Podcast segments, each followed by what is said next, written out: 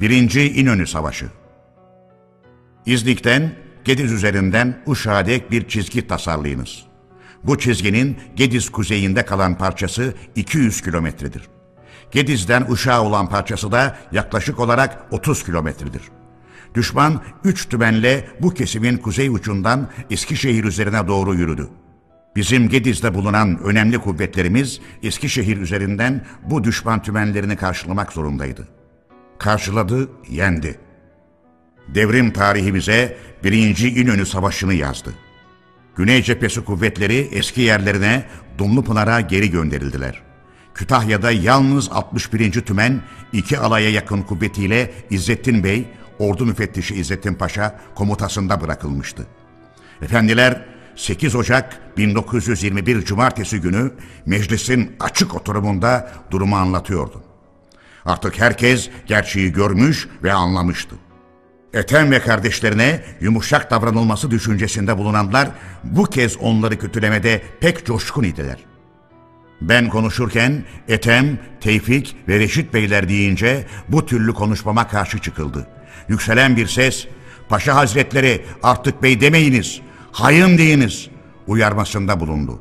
Ben Ethem ve Tevfik hayınları diyeceğim ama daha büyük millet meclisi üyesi kimliğini taşıyan Reşit Bey için de bu sözü kullanmak zorundayım. Yüce kurulunuza saygımdan bunu söyleyemem. İlkin Reşit Bey'in üyelikten çıkarılmasına oy vermenizi rica ederim dedim.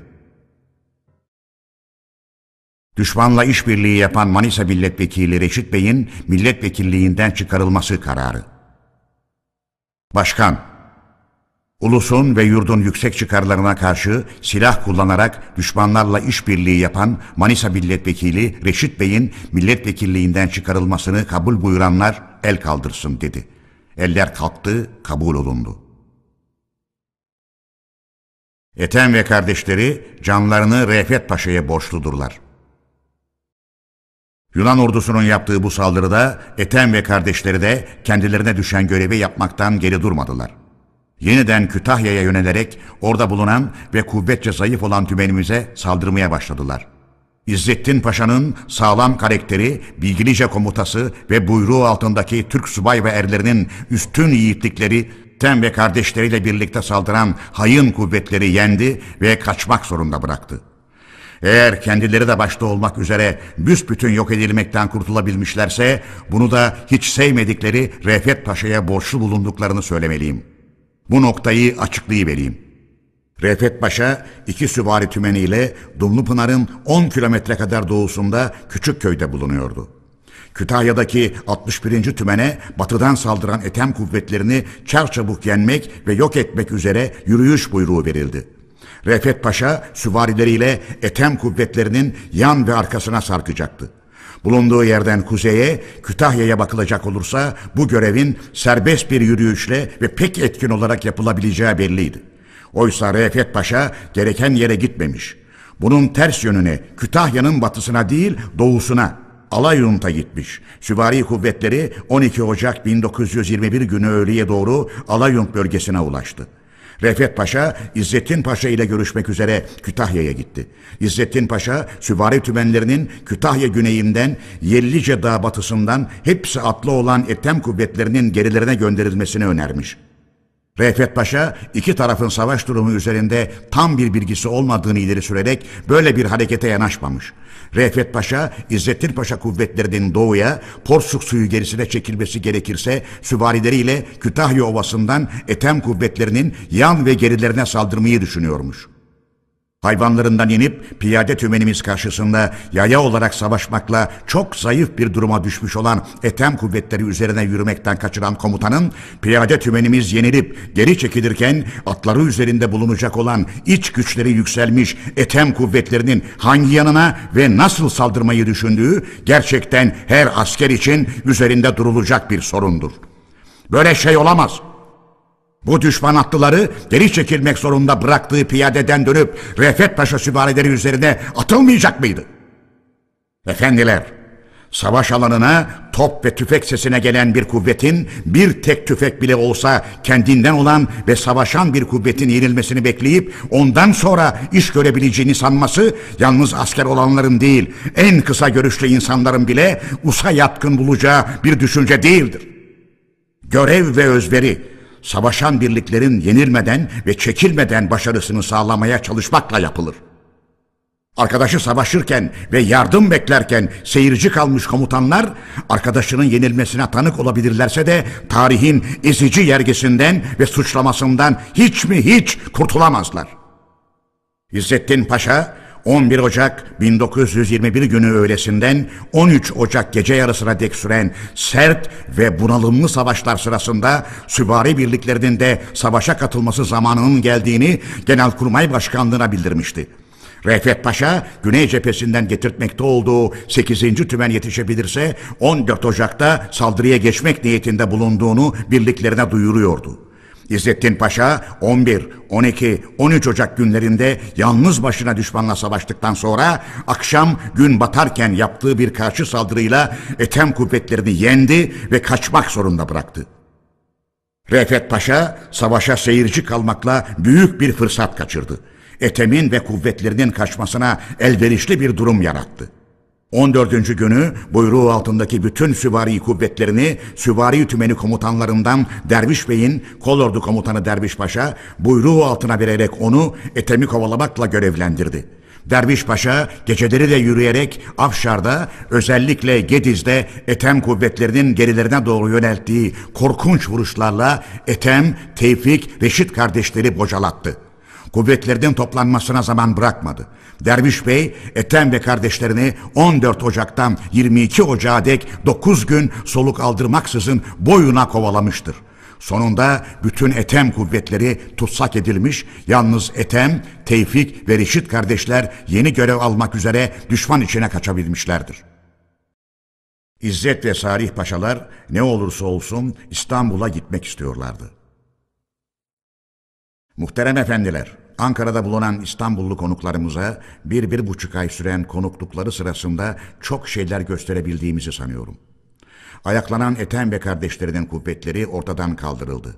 Yunanlıları üç günde İnönü'nde yendik. Büyük Millet Meclisi'nin kıvanç ve gönül rahatlığı duyacağı yeni bir dönem açıldı. Ama İzzet ve Salih Paşalar bunların hiçbirinden kıvanç duymuş görünmüyordu yurt özlemine tutulmuş gibi ne olursa olsun İstanbul'a gitmek istiyorlardı. İstanbul'daki arkadaşlarının da çok kaygı duymakta oldukları anlaşılıyordu. Ankara'ya gidişlerinden 10 gün sonra Fransız telsiziyle Zonguldak'a bir tel yazısı gelmişti. Tel yazısı şudur. 16 Aralık 1921 Zonguldak mutasarrıflığı aracılığıyla İzzet Paşa Hazretlerine Sizlerden şimdiye dek bir bilgi alınamadığından yüksek kurulunuzun Ankara'ya varış haberinin beklenilmekte olduğu. Mustafa Arif. İki gün sonra Adapazarı üzerinden de şu tel yazısı geldi. Dahiliye Nazırı İzzet Paşa Hazretlerine. Sizlerden bir bilgi alınamadığından Ankara'ya varış haberinizin beklenilmekte olduğu üzerine birkaç gün önce Zonguldak yoluyla çekilen tel karşılığının çabuklaştırılması rica olunur. Dahiliye Nazırı Vekili Mustafa Arif. Tevfik Paşa hükümeti adına Ziya Paşa'nın İnebolu'ya gönderdiği bir özel görevli 10-11 Ocak 1921'de uzun bir kapalı telle bir takım bilgiler veriyordu. İzzet Paşa Kurulu'nun Anadolu'daki hükümetle birlik olduğu haberi İstanbulca doğrulanmış. Hükümet İzzet Paşa'dan bilgi istiyormuş. Ziya Paşa, Safa, Mustafa Arif ve Raşit Beyler de demişler ki, yurdun çıkarı kurulun Ankara'da kalmasını gerektiriyorsa buna bir şey denilmez. Böyle olunca da hükümetin düşmesi gerekir. Ancak biz de bu yurdun çocuklarıyız. Hiç olmazsa durumdan bizlere de bilgi versinler. Bizi aydınlatsınlar. Biz de ona göre bir yol tutalım.'' Ziya Paşa Paris'ten Ahmet Rıza Bey'den aldığı bir mektupta yazılanlardan ve İstanbul'da güvenilir bir kaynaktan elde ettiği bir bilgiyi de açıklatıyordu. Ahmet Rıza Bey diyormuş ki, eğer ulusal kuvvetlerin savaş gücü el veriyorsa İzmir sorunu iyi hazırlanmış bir baskınla olup bittiye getirilerek çözümlenmelidir. Aldığı bilgi bunu doğruluyormuş. Kral Konstantin'i tutacaklarmış. Ziya Paşa'nın özel olarak edindiği bilgilerde son konferanstan önce Yunanlıların kuvvetleri arttırılarak büyük bir saldırıya geçirileceği yolundaydı. Damat Ferit Paşa çok sıkı çalışmaya başlamış. Yeni kurulacak hükümet için Balta Limanı'nda türlü türlü listeler düzenlenmeye başlanmış. İnebolu'ya gelmiş olan özel görevli aracılığıyla Ziya Paşa'ya ve arkadaşlarına gönderdiğim karşılıkta verdikleri bilgiye teşekkürden sonra İzzet ve Salih Paşalar ortak amacımızın kesin gereği olarak Ankara'da kalmışlardır dedim.'' Kendilerinin İstanbul'da iş başında kalmaları uygun ise de görevden uzaklaştırılmadan önce hepsinin şimdiden el altında bulundurulacakları güvenilir ve hızlı giden bir araçla hemen Anadolu'ya gelmelerinin yurdun yüksek çıkarları için gerekli olduğunu ve böylelikle yapacakları hizmet ve özveriye ulusça pek çok değer verileceğini yazdım.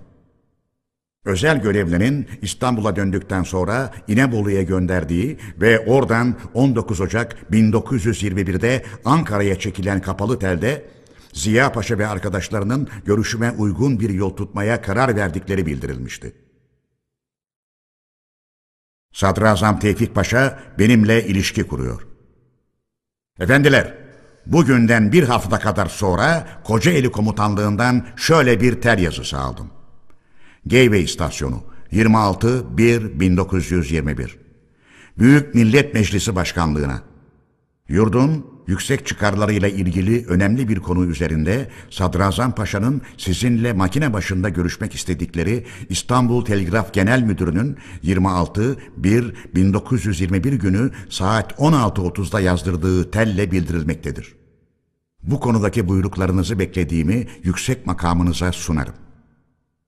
Kocaeli komutanlığına aynı gün makine başında verdiğim karşılıkta dedim ki, İstanbul Geyve ile doğrudan doğruya nasıl haberleşebilir?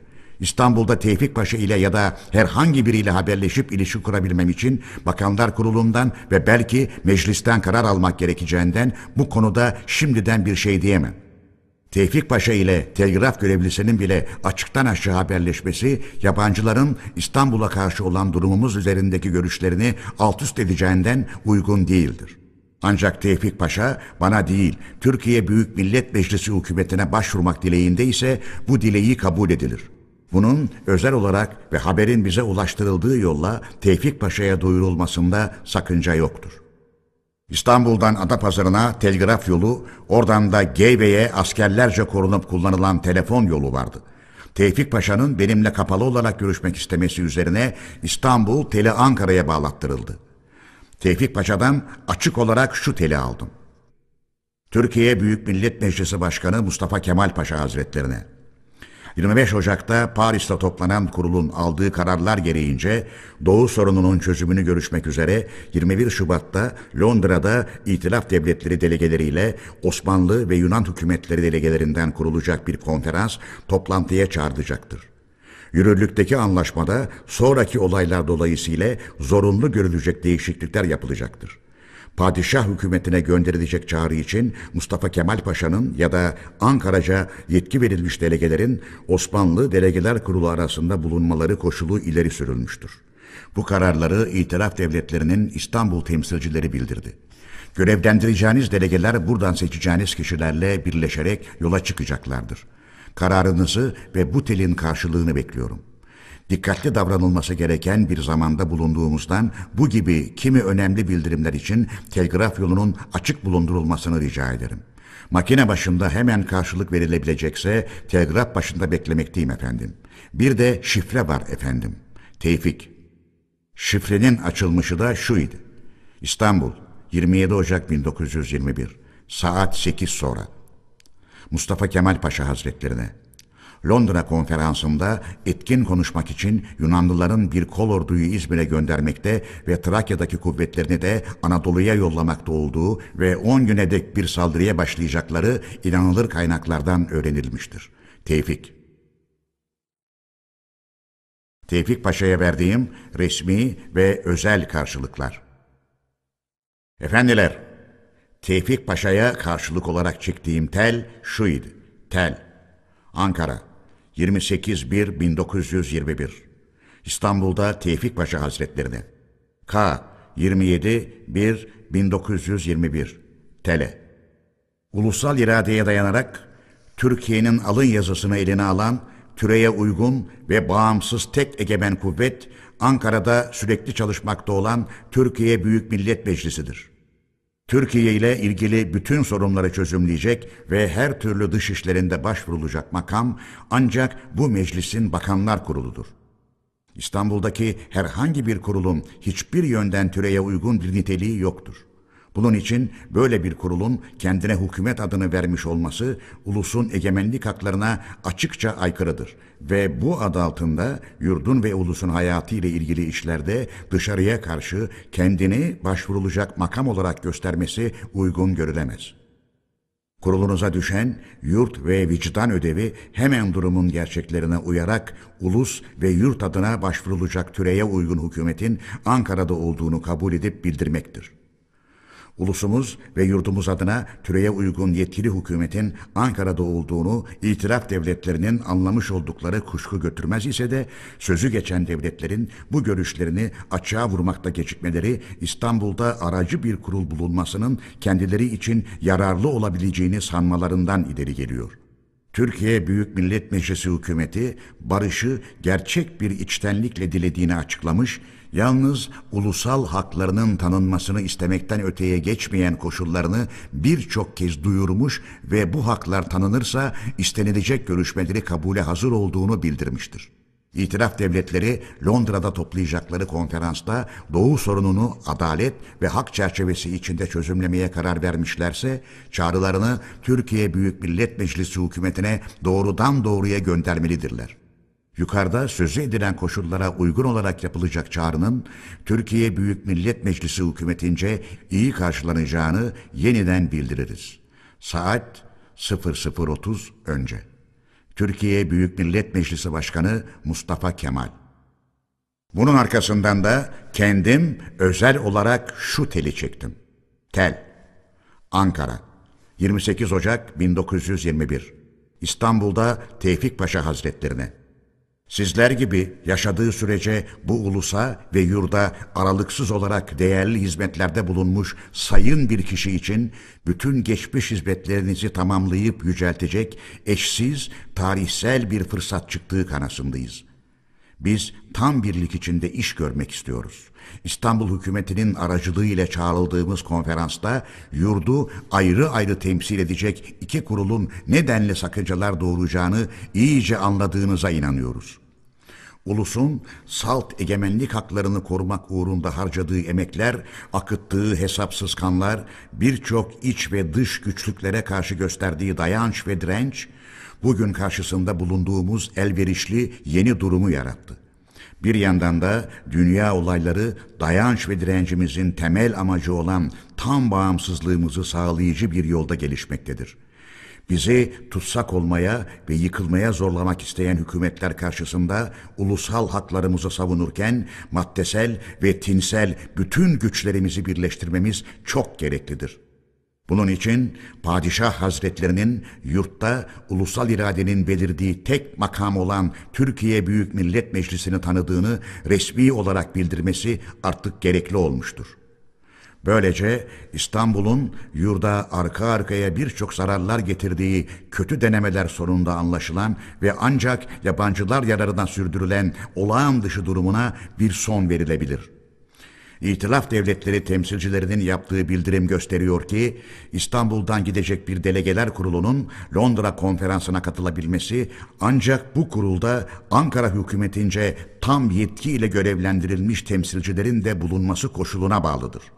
Böylece itiraf devletleri Türkiye adına barış görüşmelerine katılacak delegelerin ancak Türkiye Büyük Millet Meclisi hükümetince gönderilebileceğini yeter bir açıklıkla ortaya koymuş oluyorlar. Gerçekte ve hukuk bakımından yurtta türeye uygun tek hükümet olan Türkiye Büyük Millet Meclisi hükümetinin koyduğu ve yayınladığı ilkeleri kabul buyurmanızı ve bu ilkelerin düşmanlarımızca da kabulünü kolaylaştırmak için bize katılarak durumunuzu saptamanızı ve düzeltmenizi tarih ve ulus karşısında yüklendiğimiz görev ve yetkiyle öneririz.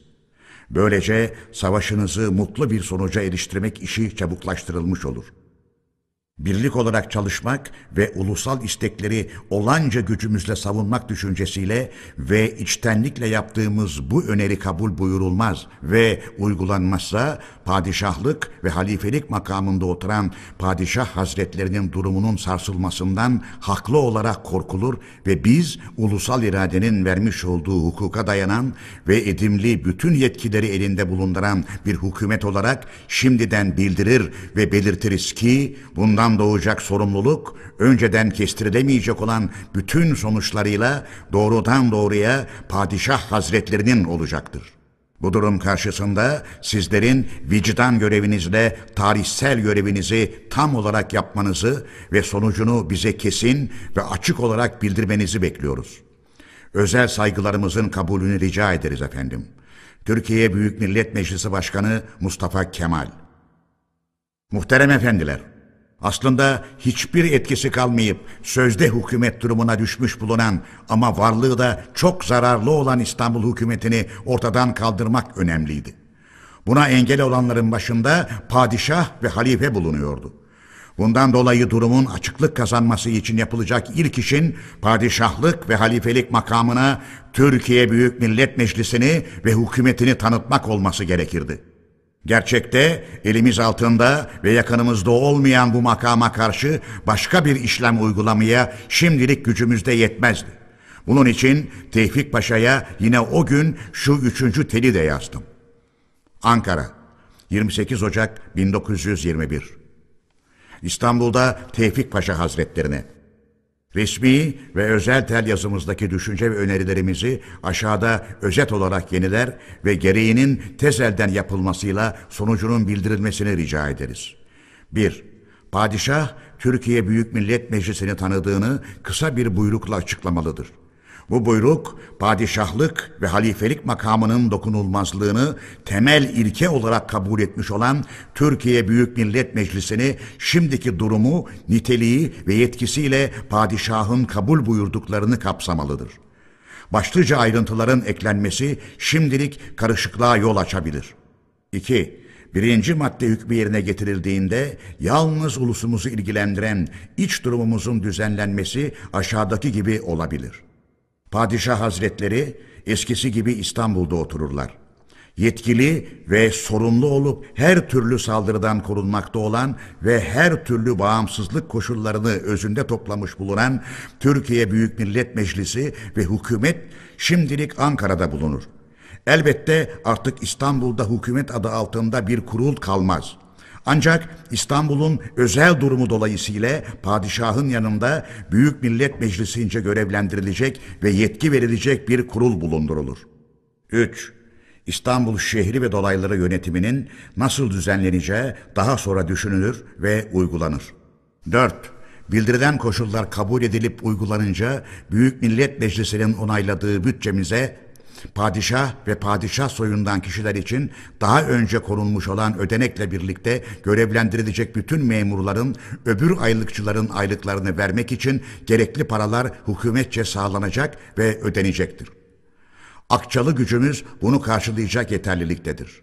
Türkiye Büyük Millet Meclisi Başkanı Mustafa Kemal Tevfik Paşa'nın bu uzunca telimize gece verdiği karşılık çok kısa oldu. Tevfik Paşa'nın karşılığı şu idi. Tel 28-29-1-1921 Tel yazılarını aldım. Yarın kurulu toplayarak saat 6'da bilgi veririm efendim. Tevfik Paşa ve arkadaşları Anadolu'yu İstanbul hükümetine bağlamaya çalışıyorlar. Tevfik Paşa kurulunu toplamış, şu karşılığı verdi. Bunu da olduğu gibi bilginize sunacağım.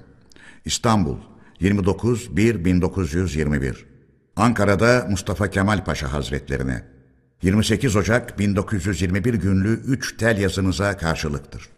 Şimdiki hükümet İstanbul ile Anadolu'nun birleşmesindeki yararlara öteden beri değer verdiğinden bu amaçla iş başına gelmiş ve şimdiye dek bu uğurda çalışmıştır. Ulusun egemenlik haklarını korumak için harcadığınız emeklerin ve verdiğiniz kurbanların karşısında bulunduğumuz elverişli durumu yarattığı, buna büyük ölçüde etki yaptığı kanısındayız. Bundan ötürü bir ulusal yarar sağlayacak önerilerinizi kabule hazırız. Bu bakımdan bildirdiklerinizle ilgili görüşlerimizi aşağıda açıklıyorum. Konferansa dolaylı olarak çağrılmanız doğaldır. Çünkü itiraf devletleri hükümetlerinin temsilcileri buradadır.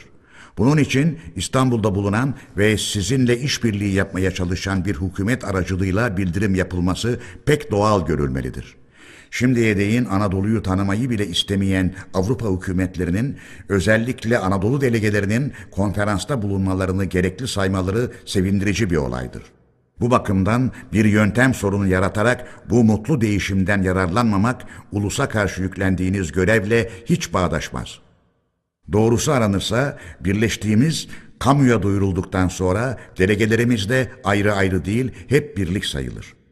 Delegeler kabul edilen ilkeler çerçevesi içinde konuşacaklarına göre bu konuda bir sakıncada düşünülemez. Demek devlete ve ulusa karşı yükümlü olduğumuz görev bu tarihsel anda bize uzatılan elden yararlanmayı kesin olarak buyurmaktadır. Bundan kaçınmanın Yunan isteklerine karşı savunmasız kalmamıza ve yurdumuzda daha uzun zaman savaş yıkımlarının sürüp gitmesine yol açacağı düşünülmelidir. Aslında isteklerimizi konferansta ileri sürmek ve hakkımızı Avrupa'ya duyurmak söz gelişi konferans sonuçsuz bile kalmış olsa bir zarar getirmez. Sizin ve arkadaşlarınızın yurtseverliği bu fırsatın kaçırılamayacağı güvencesini vermektedir. Şimdiye dek eski hükümetlerce alınmış ve her iki yan için kötü sonuç vermiş olan kararlar kaldırılacağı için aramızda artık ikilik kalmamıştır. Ancak İstanbul düşman elinde bulunduğundan buradaki hükümetin kaldırılmasıyla hükümet işlerinin büsbütün itilaf devletleri eline geçmesine ve sonuç olarak antlaşmadaki İstanbul'la ilgili maddelerin yürürlüğe konulmasına meydan verilmiş olacağı gibi savaş halinde bulunduğumuz Yunan askerlerinin şu anda İstanbul ve dolaylarında bulunuşu da bu önerileri uygulanamaz bir duruma getirmiştir. Savaş halinde bulunduğumuz Yunan askerlerinin şu sırada İstanbul ve dolaylarında bulunuşta bu önerileri uygulanamaz bir duruma getirmiştir. Kurulumuzun iş başında kalma düşüncesinin bu görüşlere etki yapmadığı yolunda size güvence vermeyi bile gerekli görmem. Gerçekte bugün en ivedilikli çözümü gereken sorun zamanı yaklaşmakta olan konferansa delegelerimizi yetiştirmektir.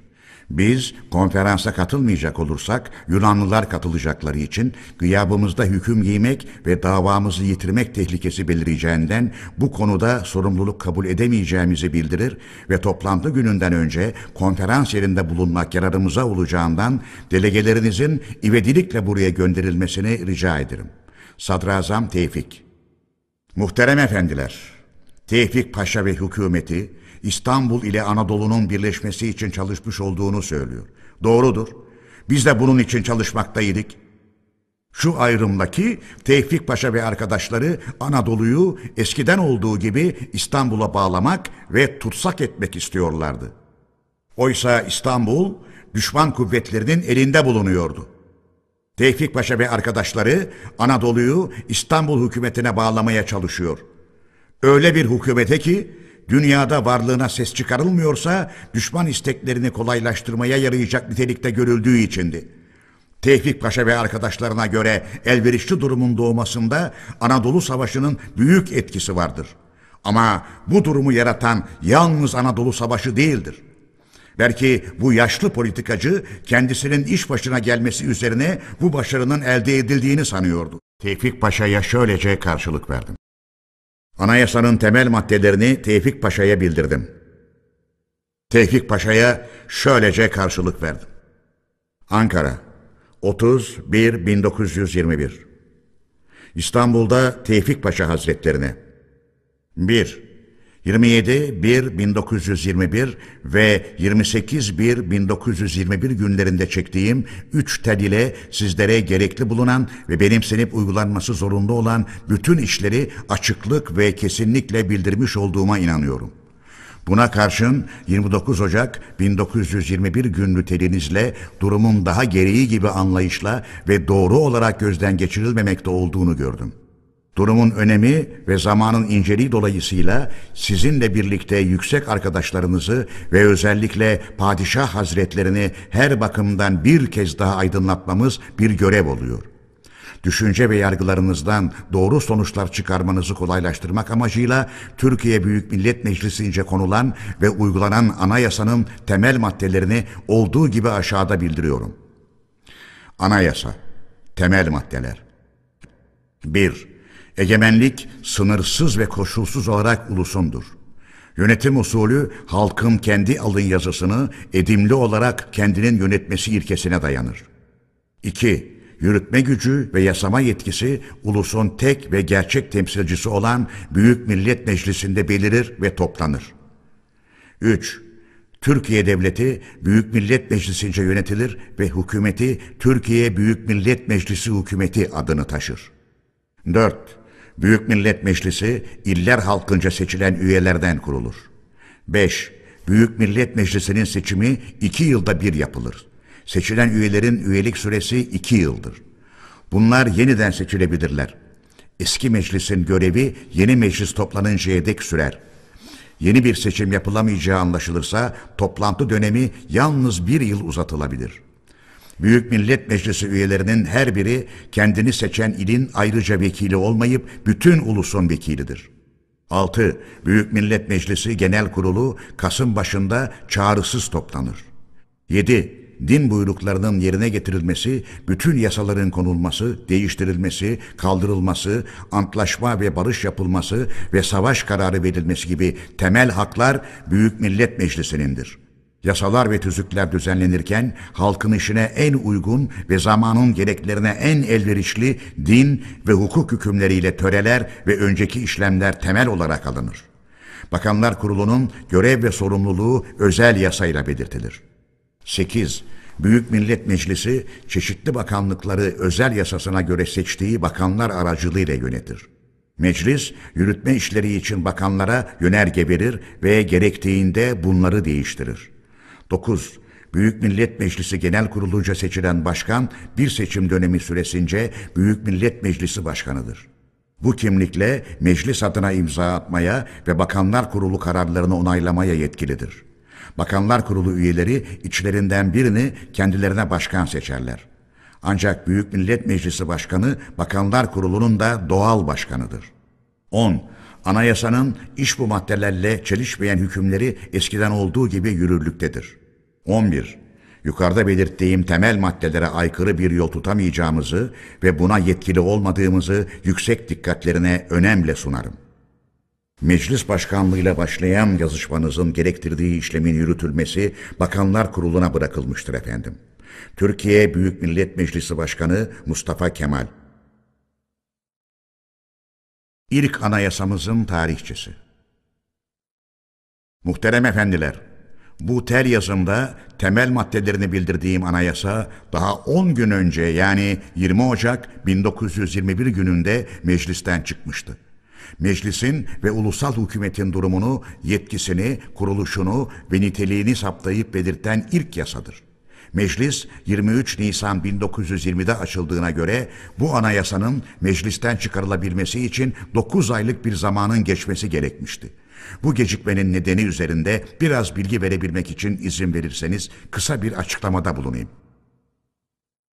Biliyorsunuz ki meclisin açılmasından sonra çok gerekli ilkeleri içine alan bir önerge vermiştim. Meclis ve onun bakanlar kurulu o ilkeleri işlemler üzerinde ilk günden uygulamaya başlamıştı. Bir yandan da kurulmuş olan Temel Haklar Komisyonu bu önerge kapsamı temel olmak üzere bir yasa tasarısı hazırlamaya başladı. Ancak dört aylık bir süre sonunda bu komisyon Büyük Millet Meclisi'nin kuruluş ve niteliği ile ilgili yasa başlıklı 8 maddelik bir tasarıyı meclise getirdi. 18 Ağustos 1920 gününde ivedilik kararıyla görüşülmesine başlanan bu yasa maddelerinin uzunca bir gerekçesi de vardır. Komisyon tutanağının Büyük Millet Meclisi'ni tanımlayan satırlar arasında şu cümleler yazılıydı. Halife ve padişahın tutsak oluşundan ve başka olaylarında buna eklenmesinden doğan zorunluluk üzerine kurulan meclisimizin bugünkü kuruluşuyla sonsuz olarak sürüp gideceğini kabul etmek aşırı ve olağan dışı durumlara olağan bir biçim vermek olur. Oysa olağan dışı durumların kalımlı olamayacağı genel bir kuraldır. Ancak saldırıya uğrayan padişahlık ve halifelik hakkı ile yurt ve ulus bağımsızlığının elde edilmesine ve pekiştirilmesine değin bu durumun sürdürülmesi ve temel amaç olan kutsal beklentilerin gerçekleşmesiyle meclisin olağan bir duruma girmesi uygun görülmüş ve onun için ikinci maddenin birinci bölümü amacın gerçekleşmesine değin sözüyle bağımlı kılınmıştır. Gerçekten meclisin toplanma süresi zamanla belirlenip sınırlanmamıştı. Bu görüşe ve nedenlere göre 1920 Ağustos'unda daha Türkiye Büyük Millet Meclisi'nin daimi olmadığı durum ve niteliğinin de olağan dışı olduğu düşüncesinin geçerli bulunduğu anlaşılıyor. Yasa maddelerinin birincisi de Büyük Millet Meclisi yasama ve yürütme güçlerini kendinde toplar ve devleti bağımsız olarak kendisi yönetir biçimindeydi. Bu maddeyle meclise verilen yetkinin bile gerekçeye göre geçici olması gerekiyordu. Geçici nitelikte olan bir kurumun yetkisi de varlığı süresince var olur. Temel Haklar Komisyonu'nun görüş ve düşüncesi mecliste de böylece belirdi. Dahası meclis üyelerinden birçokları amacın açıklanmasında komisyonun dediklerini eksik bularak iyice açıklanmasını istediler. Dediler ki birinci maddenin başına halifelik ve padişahlığın kurtulmasına, yurt ve ulus bağımsızlığının sağlanmasına değin biçiminde açıklık verici sözler eklemek gerekir.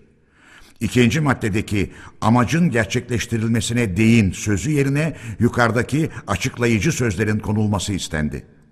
Bu konu çok tartışmalara yol açtı. Kimi milletvekilleri yalnız halifelik sözcüğünü koyalım, bu padişahlığı da kapsar dediler.'' Kimi hoca efendiler bunu kabul etmediler. Halifelik dinsel bir görevdir düşüncesinde bulundular. Halifelikte dinsel görev yoktur diyenlere hoca efendiler şu yolda karşılık verdiler. Padişahlık egemen olduğu ülkelerle ilgilidir. Halifelik ise yeryüzündeki bütün Müslümanlarla ilgilidir. Bu tartışmalar günler ve günlerce sürüp gitti. Çarpışan görüşlerden biri açık idi halife ve padişah vardır ve var olacaktır. O var olunca bugünkü durum, kuruluş ve yetki geçicidir. Padişah ve halife çalışmaya fırsat bulunca anayasanın ve siyasal kuruluşun ne olacağı bellidir, bilinmektedir. O bakımdan yeni bir şey düşünmek söz konusu değildir.'' Halife ve padişahın çalışır duruma gelmesini sağlayıncaya dek Ankara'ya toplanmış olan bir takım kişiler geçici tedbirlerle çalışacaklardır. Halifelik ve padişahlık sorunları üzerinde Türkiye Büyük Millet Meclisi'nde yaptığım açıklama. Buna karşı olan görüşte açıklık yoktu. Padişahlık ulusa geçmiştir. Padişahlık kalmamıştır. Halifelik de padişahlık demektir. Böyle olunca onun da varlığının bir anlamı yoktur diye apaçık konuşulamıyordu. 37 gün sonra 25 Eylül'de bir gizli oturumda meclise bazı açıklamalar yapmayı yararlı gördüm. Ortaya atılan duygu ve düşüncelere gerekli karşılıkları verdikten sonra başlıca şu düşünceleri ileri sürmüştüm. Türk ulusunun ve onun biricik temsilcisi bulunan Büyük Meclis'in yurt ve ulusun bağımsızlığını, yaşamasını güven altında bulundurmaya çalışırken halifelik ve padişahlıkla, halife ve padişahla bu denli çok ilgilenilmesi sakıncalıdır. Şimdilik bunlardan hiç söz etmemek yüksek çıkarlarımız gereğidir. Eğer amaç bugünkü halife ve padişaha olan bağlılığı bir daha söyleyip belirtmekse bu kişi hayındır düşmanların yurt ve ulusa kötülük yapmakta kullandıkları maşadır. Buna halife ve padişah deyince ulus onun buyruklarına uyarak düşmanların isteklerini yerine getirmek zorunda kalır. Hayın ya da makamının gücünü ve yetkisini kullanması yasak edilmiş olan kişi aslında padişah ve halife olamaz. Öyleyse onu çıkarıp yerine hemen başkasını seçeriz demek istiyorsanız buna da bugünün durum ve koşulları elverişli değildir. Çünkü padişahlıktan ve halifelikten çıkarılması gereken kişi ulusun içinde değil düşmanların elindedir.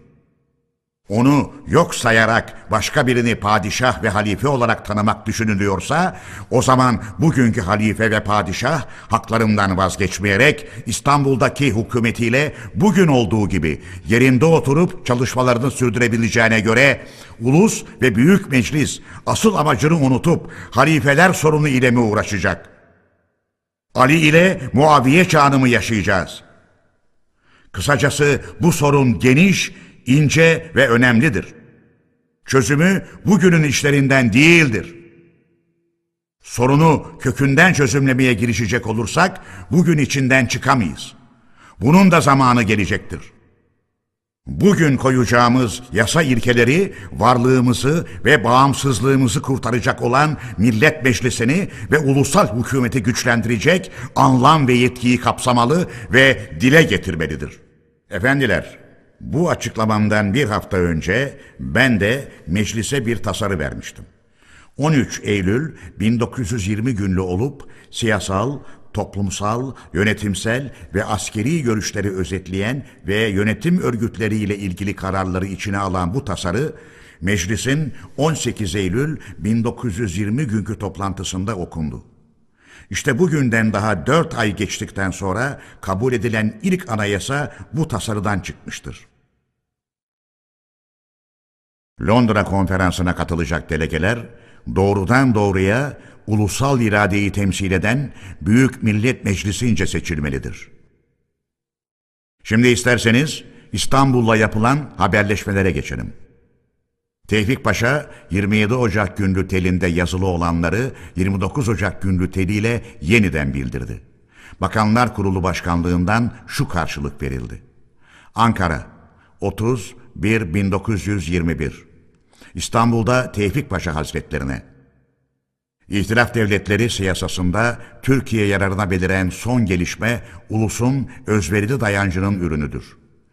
Türkiye Büyük Millet Meclisi'nin Sevr Anlaşması'nın hiçbir maddesini kabul etmemesi üzerine ortaya çıkan şu durumdan ulusal çıkarlarımıza en uygun sonuçların elde edilmesi Londra konferansına katılacak delegelerin doğrudan doğruya ulusal iradeyi temsil eden Büyük Millet Meclisi'nce seçilip görevlendirilmiş olmasına bağlıdır.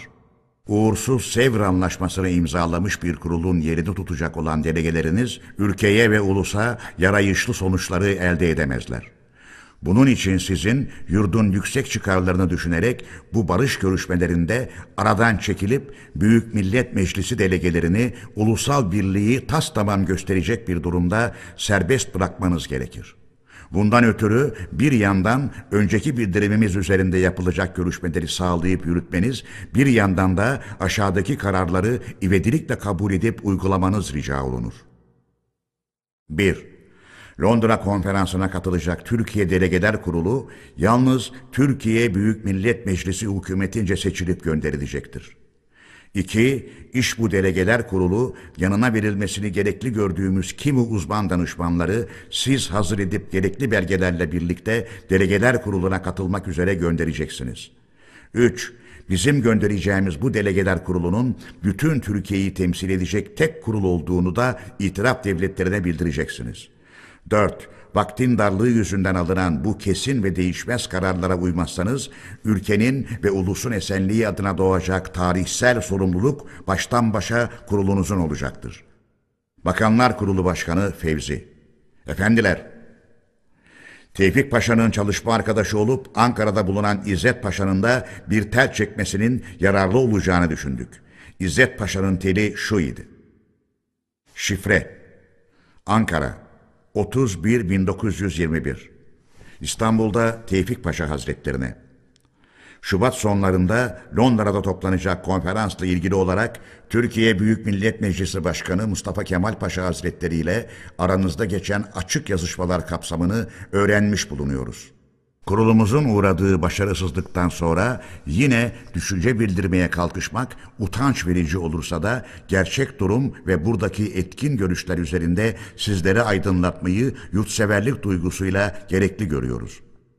İstanbul'un düşman elinde olması dolayısıyla oradaki bir hükümetin ulusun temel çıkarlarını savunmaya gücü yetmeyeceği buraca doğal görülmektedir. Ayrı iki kurul olarak konferansa katılmaktan da sonradan Anadolu ile İstanbul'un ayrılmasına yol açacağı korkusuyla çekinilmektedir. Mustafa Kemal Paşa Hazretleri de tel yazılarındaki görüşlerden vazgeçmeye aslında yetkili değildir. Tanrı'nın yardımıyla Anadolu'daki karşı koymalar ve ayaklanmalar kırılıp ortadan kaldırılmış ve çeteler dağıtılarak güçlü bir ordu ve hükümet kurulmuştur. Avrupa'yı Sevr Anlaşması'nı bizim yararımıza değiştirmeye götürebilecek olan görüşmelerin kesilmesine meydan vermeyecek, yardımlarınızın esirgenmemesini dostluğumuza dayanarak rica ederiz.'' Buradaki Türkiye Büyük Millet Meclisi'nin padişahça tanınması yolundaki temel koşul değişmemek üzere ayrıntılar ve başkaca önemsiz konular üzerinde görüşme yolu açıktır. Bu yolun kapanmasına meydan verilmemek üzere görüşlerinizin bildirilmesini dileriz. Ahmet İzzet Tevfik Paşa korumaya and içtiği anayasaya bağlılıktan ayrılmıyor. Efendiler, sizi yormazsam Tevfik Paşa'nın bu tele verdiği karşılığı da sunayım. Şifre İstanbul 31 1 1921 Ankara'da İzzet Paşa Hazretlerine K 30 Ocak 1921 Hepimizin hükümlerini korumaya and içtiğimiz anayasaya aykırı temel değişiklikler yapmanın ve bunu kabul etmenin yasanın açık hükümleriyle nasıl bağdaşabileceği düşünülmeye değer. Bu konu ancak Mustafa Kemal Paşa Hazretlerinin aracılığıyla gönderdiği telde bildirilen ve bizim de uygun bulup itilaf devletlerine kabul ettirmeye özenle çalıştığımız değişikliklerin Tanrı yardımıyla yapılmasından sonra yöntemine göre çözümlenecek iç sorunlardandır. Tersine bir tutum dünkü terimizde de açıklandığı üzere konferansa kabul edilmememize ve İstanbul'un hemen Osmanlı egemenliğinden çıkarılmasına ve Yunan isteklerine karşı savunmasız kalmamıza ve belki de onların haklı görülmesine yol açacaktır. Tel yazılarımdan bir noktanın sizlerce iyi anlaşılmadığını seziyoruz. Konferansa sizin ve bizim diyerek iki kurul gönderileceğinin nereden çıkarıldığı anlaşılamıyor. Dava birdir.'' Savunma dayanakları birdir. Konferansa gönderilecek kurul üzerinde de görüş birliğine varılırsa, yani oraca atanacak delegeler itilaf devletlerinin tanımakta olduğu hükümetin katacağı delegelerle birlikte giderse, kurul bir ve bütün olur. Gerekli yetkiyi taşır ve çekinmeden birlikte ulusal davayı savunur. Böyle olması gerektiğinin oracada kabul buyurulduğu delegelerin itilaf devletlerine tanıtılmalarını bizden istemelerinden açıkça anlaşılmaktadır. Ankaraca yapılan bildirim ve sizin sözleriniz açıkça göstermektedir ki itiraf devletleri Anadolu delegelerini Londra konferansına yalnız olarak kabul etmemektedirler. Bunlar hükümet delegeleriyle birlikte bulunurlarsa kabul olunacaklardır. Böylece ayrılık sürdürülecek olursa belki de hiçbir tarafın delegeleri kabul edilmeyecektir. Konferansa yalnız buradan delege kabul edilmesi düşünülebilir ise de Anadolu için bu da düşünülemez. Bundan ötürü pek büyük özveriler ürünü olan bu değişiklikten bize zararlı sonuçlar doğabilir. Çünkü itilaf çevrelerinde sayıları pek çok olan Yunan dostlarına Türkler doğuda savaşın sürüp gitmesini istiyorlar barış ve anlaşmaya istekli değildirler diye propaganda yaparak bizden yana olanları kendilerine çevirmek, bizi haksız ve düşmanımızı haklı göstermek için tutamak verilmiş olur. İki yanın delegelerinden meydana gelmiş bir kurul gönderilirse, isteklerimiz kabul olunmasa bile bizden yana olan görüşleri tersine çevirmemiş, belki de bize karşı olanların önemli bir kısmını kazanmış oluruz. Zaman pek dardır yazışmalarla yitirilecek zaman kalmamıştır. Delegelerin hemen gönderilmesi yurt ve ulus çıkarları gereğidir. Sizinle sayın arkadaşlarınızın da geri gelmeniz gerekir. Çünkü oradaki görüşler üzerinde yerinde yapılmış gözlemlerle edindiğiniz bilgilerden gereği gibi yararlanacak zamanın geldiği ve oradaki görüşlerin bizim görüşlerimize yaklaştırılması gerektiği üzerinde ortalı görüşe vardığımız kanısındayız efendim.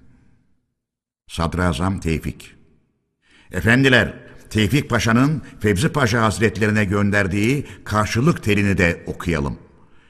Şifre İstanbul 1 2 1921 Ankara'da Mustafa Fevzi Paşa Hazretlerine K 30 Ocak 1921 Kral Konstantin'in Atina'ya dönmesi üzerine itiraf devletleri çevrelerinde ve kamuoyunda Yunanistan'a karşı meydana gelen değişiklik dolayısıyla Avrupa'da bizden yana bir akım doğmuştur. Ancak bu akıma karşılık Rumları destekleyen ve Sevr Anlaşması'nın bütünüyle ya da küçük değişikliklerle uygulayarak Türkiye'yi yok etme görüşünde direnen kimi siyasi adamları da vardır. Özellikle bu siyasi adamlarının aldığımız sağlam bilgilere göre Anadolu temsilcilerinin de konferansa çağrılmasını uygun görüp kabul eylemeleri Anadolu'nun böyle bir çağrıya gitmeyeceğine inanmalarından ileri gelmiştir. Bununla güttükleri amaçta çağrıya gitmeyecek olan Anadolu'ya karşı baskı tedbirleri alınmasını haklı göstermek ve kamuoyunu kendi siyasalarına uymaya zorlamaktır. Bunun için konferansa bir an önce ve birlikte giderek haklarımızı almaya çalışmamız çok gereklidir. Eğer orada haklı ve türeye uygun isteklerimizin kabul olunmadığını görür ve konferanstan çekilmek zorunda kalırsak, bu durum düşmanlarımızın elinde bize karşı etkin bir silah olamaz. Telinizde öne sürülen istekler önce de bildirilen nedenlerden ve İstanbul'un özel durumundan ötürü kabul edilemez. Bunlar üzerinde direnerek konferansa vaktinde katılmak fırsatı yitirilirse, birinci olarak birlik sağlanmamasından dolayı İstanbul ve Boğazlar büsbütün Osmanlı egemenliğinden çıkar. İkinci olarak itiraf devletleri Yunanistan'a para ve asker yardımında bulunurlar ve Anadolu'da ortak bir saldırıya kalkışırlar.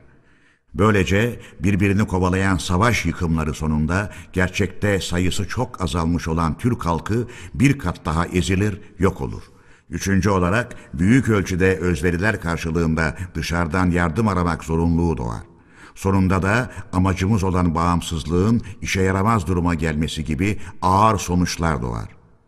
Delegelerinizin İstanbul'a ivedilikle yollanması çok gereklidir efendim. Sadrazam Tevfik Muhterem efendiler, Osmanlı sadrazamının daha başka öğütleri ve bildirdikleri vardır. İzin verirseniz onları da okuyalım. Şifre. İstanbul 5-2-1921 Ankara'da Mustafa Kemal Paşa Hazretlerine. Londra'da toplanacak konferansa Osmanlı Devleti'nin de çağrılmasından kaygıya düşen Yunanlılar bize karşı olan propagandalarını bir kat daha arttırmışlardır.'' Paris'teki delegemiz Yunanlıların Fransız kamuoyunu bize karşı kışkırtmak için Anadolu'da Alman askerlerinden bir kurul bulunduğu, işlerinizin ve siyasanızın bu kurulun etkisi altında yürütüldüğü yolunda Fransız çevrelerinde söylentiler yaymakta olduklarını bildirmiştir. Ayrıca Türkiye'deki Hristiyanların toptan öldürülmekte olduğu ileri sürülerek bunların kurtarılması için Papa'nın bütün ulusların millet meclislerine başvurduğunun duyulduğunu da yukarıdaki bilgilere eklemiştir. Olağanüstü kötü etkiler yaratacak olan bu söylentilerin tez elden yalanlanmasını rica eder ve öğütleriz. Sadrazam Tevfik Şifre İstanbul 8-2-1921 Ankara'da Mustafa Kemal Paşa Hazretlerine. Konferansı etkilemek amacıyla Şubat'ın 21'inde Yunanlıların 70-80 bin kişiyle saldırıya geçecekleri Hariciye Nazırlığınca güvenilir kaynaklardan öğrenilmiştir. Saldırının Karahisar, Eskişehir doğrultusunda olacağı sanılır. İtiraf devletleri temsilcileri Ankara delegelerinin yalnız olarak konferansa kabul edilemeyeceğini de söylemişlerdir. Sadrazam Tevfik bu tel Yunanlıların saldıracağını ya da Ankara delegelerinin yalnız olarak kabul edilemeyeceğini bildirmek için mi yazılmıştı? Yoksa 70-80 bin kişilik düşman kuvvetinin saldıracağı yolunda gözdağı vererek konferansa İstanbul delegelerinin de katılması mı sağlanmak isteniyordu? Bunu anlamak güçtür. Delege gönderme işinde bizim ileri sürdüğümüz görüşleri Tevfik Paşa bildirimlerimize uyarak itilaf devletleri temsilcilerine duyurmuş da tel yazısının son bölümünde aldığı karşılığı mı bildiriyordu? Bu da açık değildir. İstanbul 8-2-1921 Ankara'da Mustafa Kemal Paşa Hazretlerine Fransız kamuoyunu incitmemek için Kilikya'da saldırıdan çekinilmesi, iyici olduklarından kuşku edilmeyen kimi Fransız ileri gelenlerinin öğütlemesi üzerine Paris delegemizce önemli bildirilmiştir. Sadrazam Tevfik Osmanlı devlet adamlarının özel nitelikleri Efendiler, Bu gibi öğütleri İstanbul hükümetlerinden çok dinlemiştik. Paris'teki delege işittiğini bir gramofon gibi bize ulaştırırken bizim saldırıdan çekinmemizi öğütleyen iyicil kişiye bize de saldırılmamasını gerekenlere öğütleyip öğütlemediğini sormuş mu ola? Aldığı karşılık olumsuz idiyse onun iyiciliğini nereden anlamış idi?'' Yurdumuza girmiş olanların kamuoyunu incitmemeyi öğütleyenlere yurduna girilmiş olan ulusu niçin incittiklerini ve incitmekte olduklarını sormamak neden bu Osmanlı devlet adamlarının özel niteliği olmuştu. Kısacası muhterem efendiler görülüyor ki Tevfik Paşa ve arkadaşlarıyla ilkede, görüşte, anlayışta uzlaşılamıyordu. En sonunda iş meclise götürüldü.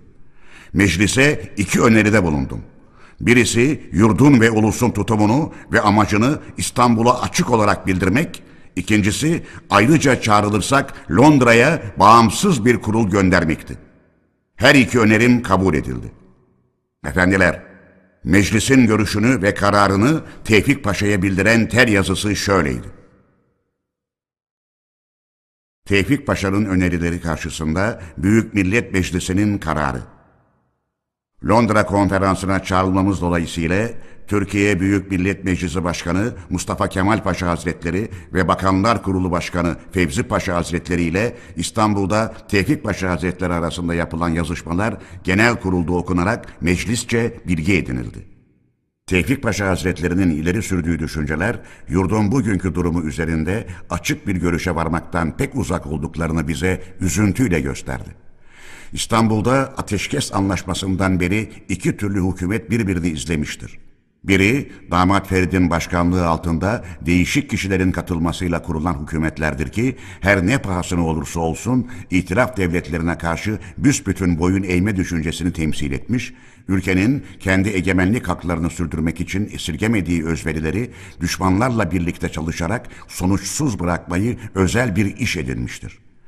Bu düşüncede olanlar ülkede kötülüğe ve hayınlığa eğilimli ne kadar iyilik bilmez adam varsa hepsini kışkırtıp silahlandırarak ulusal savunmaya kendini adamış yurtseverlere karşı sürekli olarak kullandılar.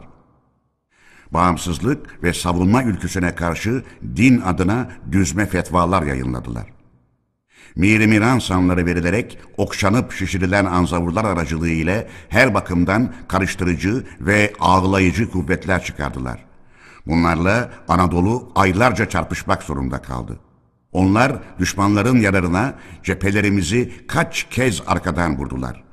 Müslümanlığın ilk yüzyılından beri din uğruna savaşan ulusumuz, tarihimizin ilk günlerinden beri devlet ve ülke ne zaman tehlikeye düşmüşse kanını bol bol akıtmaktan geri kalmayan ulusumuz, bu kez o büyük ülkeden arta kalan son parçada son kaleye çekilmiş en son savunmasını yaparken hükümet adını alan kurullar düşmanlar yararına düşmanlarla omuz omuza kendi uluslarına karşı çalışıyorlardı.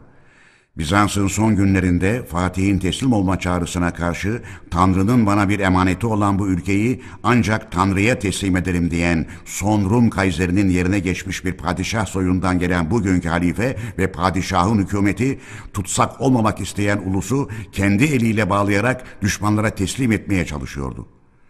Bu birinci evre. O hükümetlerin ve onlarla birlik olanların bozgunuyla son buldu. Hükümetlerden ikinci türlüsü Tevfik Paşa'nın başkanlık ettikleridir.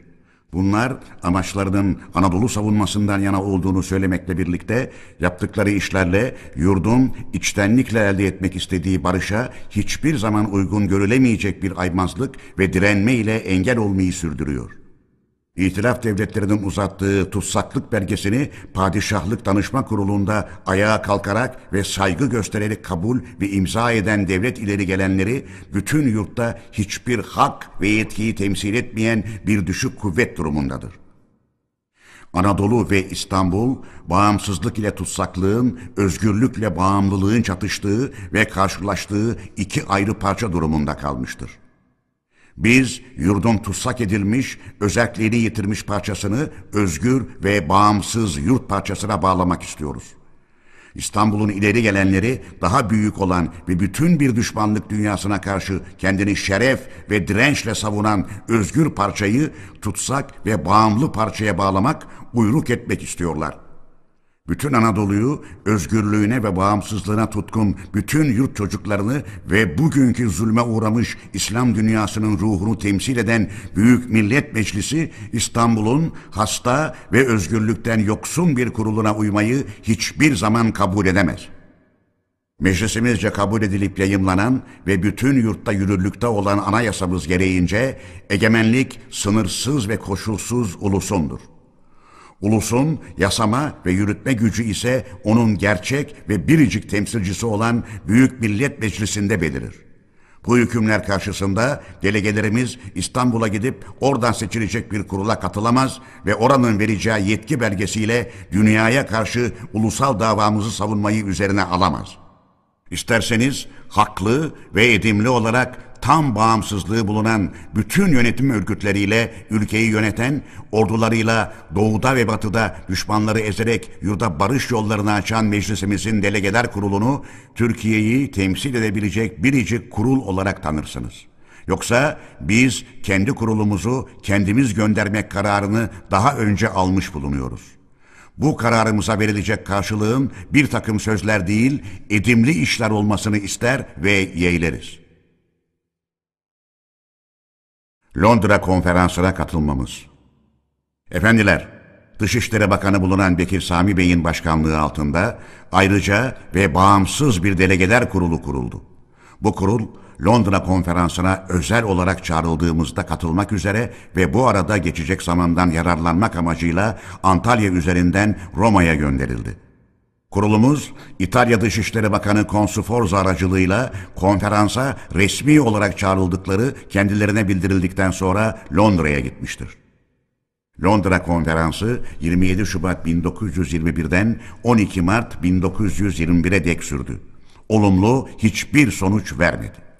İtiraf devletleri İzmir ve Trakya nüfusları ile ilgili olarak kendilerince yapılacak bir soruşturmanın sonucunu kabul edeceğimiz yolunda bizden söz almak istediler. Delegeler kurulumuz bunu ilkin kabul etmişti. Ankara'dan yapılan uyarma üzerine sonradan soruşturmanın yapılmasını Yunanlıların buradan çekilmesine dek erteleme önerisinde bulundu. İtiraf devletlerinin Sevr Antlaşması'ndaki başka hükümleri bize gönül hoşluğuyla ve içtenlikle uygulatmayı sağlamak istedikleri anlaşılmıştı. Delegeler kurulumuz bu konudaki önerilerin kabul edilmediğini anlatır nitelikte karşılıklar vermişti. Yunan delegeleri soruşturmayı hiç kabul etmemişlerdi. Bunun üzerine itiraf devletleri delegeleri Türk ve Yunan delegelerine kimi önerileri kapsayan bir tasarı vererek hükümetlerinden bu tasarılar üzerine alacakları karşılıkların konferansa bildirilmesini istemişlerdi. Bizim delegelerimize verilen tasarıda Sevr Anlaşması hükümlerinde yapılacak değişikliklerle ilgili şu noktalar vardı. Bize bırakılan jandarmaların ve özel birliklerin sayılarını birazcık arttırmak. Yurdumuzda kalacak yabancı subayların sayısını biraz azaltmak, Boğazlar bölgesini biraz ufaltmak, bütçemiz üzerindeki sınırlamaları biraz hafifletmek, bayındırlık işlerine izin verme hakkımız üzerine konulmuş sınırlamaları da biraz hafifletmek. Bundan başka tüzesel ayrıcalık hakları, yabancı postaları Kürdistan ile ilgili olarak Sevr tasarısında değişiklikler yapılacağını umduracak kimi belirsiz sözler.'' Yine bu tasarıda Ermenistan sınırlarının belirtilmesi işi Milletler Cemiyeti'nin göndereceği bir komisyona bırakılmaktaydı. İzmir bölgesinde de özel bir yönetim örgütü kurulacaktı. Sözde İzmir ili bize geri verilecekti. Ama İzmir şehrinde bir Yunan kuvveti bulundurulacak, İzmir'in güvenlik işleri itiraf devletleri subaylarınca yönetilecek, bu şehirdeki jandarma kuvveti nüfusu oranına göre çeşitli halktan kurulacak, milletler cemiyetince bir Hristiyan vali atanacak, İzmir ili Türkiye'ye gelirinin çoğalmasıyla artacak yıllık bir para ödeyecekti.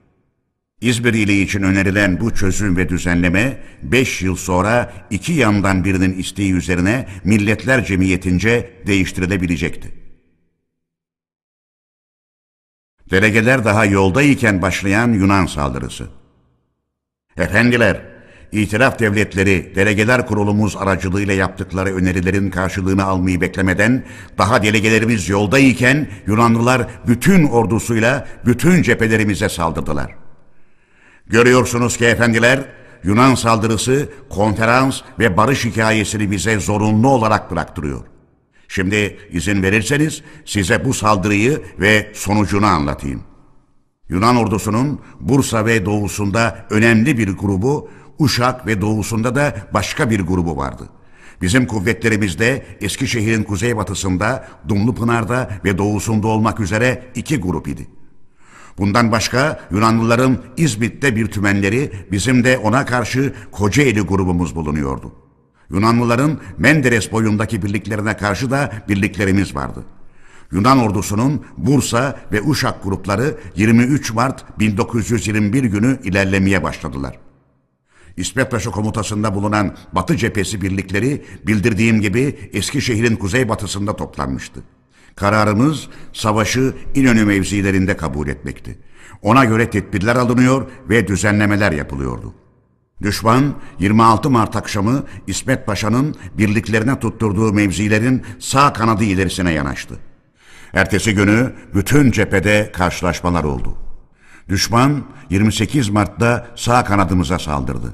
29'da her iki kanattan saldırdı. Düşman yer yer önemli başarılar elde ediyordu. 30 Mart günü sert çarpışmalarla geçti. Bu çarpışmalarda düşman yararına sonuçlandı. İkinci İnönü Zaferi ve İsmet Paşa'nın Metristepe'den gördüğü durum. Bundan sonra sıra bize geliyordu. İsmet Paşa 31 Mart günü karşı saldırıya geçti ve düşmanı yenerek 31 Mart'ı 1 Nisan'a bağlayan gece geri çekilmek zorunda bıraktı. Böylece devrim tarihimizin bir sayfası 2. İnönü zaferiyle yazıldı. Efendiler, düşman çekilirken Batı Cephesi Komutanı ile 1 Nisan günü yaptığımız yazışmalar o günün izlenimlerini saptayan belgelerdir. O izlenimleri yeniden canlandırmak için izin verirseniz o günkü yazışmalarla ilgili kimi telleri olduğu gibi okuyacağım. Metristepe'den 1-4-1921 Saat 6.30 sonra da Metristepe'den gördüğüm durum. Gündüz Bey kuzeyinde sabahtan beri direnen ve artçı olduğu sanılan bir düşman birliği sağ kanat grubunun saldırısı üzerine dağınık olarak çekiliyor. Yakından kovalanıyor. Hamidiye önünde karşılaşma ve çatışma yok. Bozüyük yanıyor. Düşman binlerce ölüleriyle doldurduğu savaş alanını silahlarımıza bırakmıştır.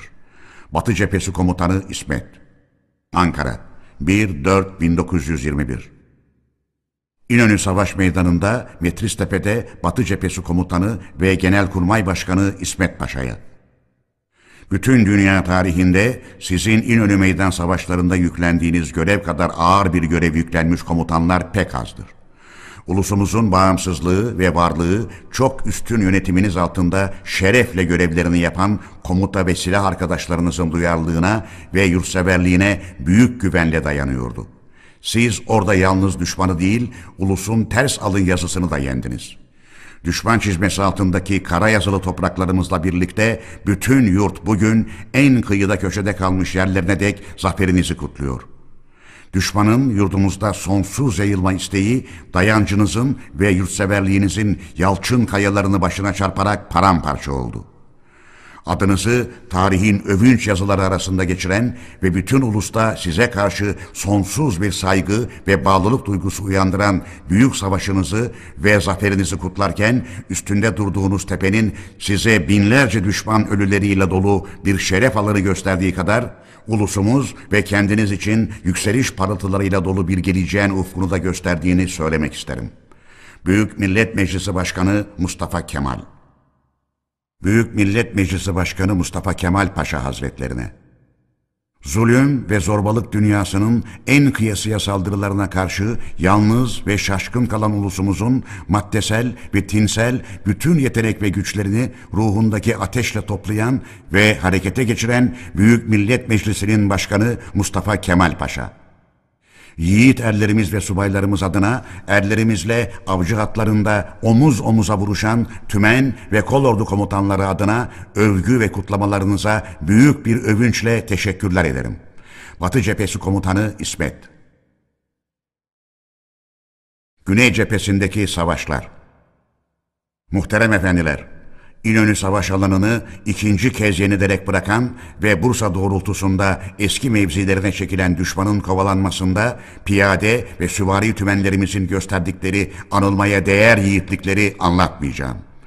Yalnız askerlik bakımından genel durumun açıklanmasını tamamlamak için izin verirseniz Güney cephemiz bölgesinde yapılan savaşları özetleyeyim. Güney Cephesi Komutanı Refet Paşa'nın buyruğu altında bulunan 3 piyade tümeni Dumlupınar'da hazırlanmış mevzilerinde bulunuyordu. Bundan başka bir süvari tümeni ve bir de süvari tugayı vardı. Bu mevzinin sol kanadında bulunuyordu. Güney Cephesi Komutanı'nın aldığı görev bu mevzide düşmanı durdurmaktı. Uşak doğusundaki mevzilerden ilerleyen 3 piyade tümeni ve bir kısım süvari Dumlupınar mevzilerine saldırdılar. 25 Mart'ta birliklerimiz mevzilerini bırakmak zorunda kaldı. Güney Cephesi Komutanı bundan sonra kuvvetlerini elverişli bir yerde durdurmayı ve yeniden düzenlemeyi başaramadı. Bu yüzden kuvvetleri ikiye bölündü. 8. ve 23. Piyade Tümenleriyle 2. Süvari Tümeninden meydana gelen kısmı kendi buyruğu altında Altıntaş'a doğru çekildi. 57. Piyade Tümeni ile 4. Süvari Tugayı'ndan meydana gelen öteki kısmı ise Fahrettin Paşa'nın buyruğu altındaydı. Düşman bütün gücüyle Fahrettin Paşa kuvvetlerine yönelerek doğuya yürüdü. Refet Paşa kuvvetlerine karşı da Dumlupınar'da yalnız bir piyade alayı bıraktı. Refet Paşa sonradan 23. Tümeni Altıntaş üzerinden güneye Fahrettin Paşa'nın buyruğu altına geri gönderdi. Altıntaş yönünde düşmanın hiçbir kıpırtısı olmadığı anlaşılınca Refet Paşa yanında bulunan kuvvetlerle kuzeye getirildi. Doğu yönünde ilerleyen düşmana karşı Fahrettin Paşa kuvvetleri çeşitli yerlerde çarpışa çarpışa Afyon'un doğusuna çekildi. Düşman Afyon Karahisar'ı ele geçirdikten sonra Çay, Bolvadin hattına değin ilerledi ve orada durdu. Bu düşman karşısında Fahrettin Paşa 57. ve 23. tümenlerle birlikte güneyden Adana bölgesinden gelen 41. tümeni de alarak karşı bir hat meydana getirdi. Yunan ordusunun genel saldırı planında çok göze çarpan bir yanılgı. Efendiler, orduları yönetme bilimiyle ilgili birçok şeyler söylemekten kaçınmak istiyorsam da Yunan ordusunun bu kez uyguladığı genel saldırı planında çok göze batan bir yanılgıyı göstermek isterim. Yunan ordusu Uşak grubunun Dumlupınar'dan sonra Eskişehir genel doğrultusunda yürümesi gerekirdi. Afyon üzerinden Konya genel doğrultusuna yönelmesi, asıl kesin sonuç alanından kuvvetlerini uzaklaştırarak onları tehlikeli ve iş göremez bir durumda bırakmıştır. İnönü'nde biz başarı kazandıktan sonra bu kuvvetlerin kendilerini tehlikeden kurtarmak için bir an önce ve ivedilikle geri çekilmeyi sağlamaktan başka bir şey düşünmeyecekleri kuşku götürmezdi. İnönü'nde zafer kazanan kuvvetlerimiz Eskişehir, Altıntaş üzerinden Dumlupınar'a yönelerek bu yolun önemli bir kısmında demir yolundan büyük ölçüde yararlanabileceğine göre Afyon Karahisar'ın doğusunda bulunan Yunan grubunun geri çekilme yolunu kesebilir ve böylece o grubu büyük bir yıkıma uğratabilirdi. Nitekim bu görüşü uygulamakta hiç gecikilmemiştir. İlk serbest kalan tümenler hemen Güney Cephesi Komutanı Refet Paşa'nın buyruğuna verilerek gönderilmiştir. Yunan ordusunun Uşak grubu İnönü Meydan Savaşı'nın sonucunda hemen kaçmaya başladı. Refet Paşa 7 Nisan 1921 gününde karargahıyla Çöğürler'deydi. 4. ve 11. tümenler Altıntaş bölgesinde 5. Kafkas tümeni ve kuvvetli bir alay niteliğinde bulunan Meclis Muhafız Taburu Çöğürler güneyinde 1. ve 2. süvari tümenleri Kütahya bölgesinde bulunuyordu. Fahrettin Paşa, Çay ve Afyon'dan çekilen düşmanı kovalayıp zorlarken Refet Paşa da düşmanın Aslıhanlar yöresinde bulunan bir alayına bu saydığımız kuvvetlerle yani üç piyade tümeni ve bir taburla saldırdı. Bir yandan da kuzeyden daha iki tümen 24. ve 8. tümenler güneye doğru gönderildi. Aslıhanlardaki Yunan alayı Refet Paşa'nın saldırısını durdurdu. Çok zaman kazandı. Bu süre içinde geriden gelen birliklerle iki tümen oluncaya dek güçlendirildi. Bu kuvvetler Afyon'dan çekilen kuvvetlerin kendilerine katılmasını sağladı. 12 Nisan 1921 günü Refet Taşı'nın buyruğu altında kuzeyden güneye ve doğudan batıya saldıran kuvvetlerin toplamı şuydu. Kuzeyden gelen 4, 5, 11, 8 ve 24. doğudan ilerleyen 57, 23 ve 41. tümenler ki tümü 8 piyade tümeni ve bir piyade taburu. Birinci ve ikinci süvari tümenleri çok uzak yollardan dolaştırılarak ancak düşman yenilirse etkili olabilecek ama o günün savaşında hiç de etkisi bulunmayan düşman gerisindeki Banaz üzerine gönderilmişti. Refet Paşa'nın buyruğu altına verilen kuvvetler saldırılarında başarı kazanamadılar. Tersine çok şehit verildi. Düşman üstünlük sağlayarak Dumlupınar mevzilerine yerleşti ve orada kaldı. Refet Paşa kuvvetleri de Dumlupınar'ın 10 kilometre kuzeydoğusunda olmak üzere Aydemir, Çalköy, Serkisaray hattına çekilip durdu. Aslıhanlar Savaşı diye anılan bu çarpışmalar böylece son buldu. Refet Paşa kendisi yenildiği halde düşmanı yenilmiş sayıyordu.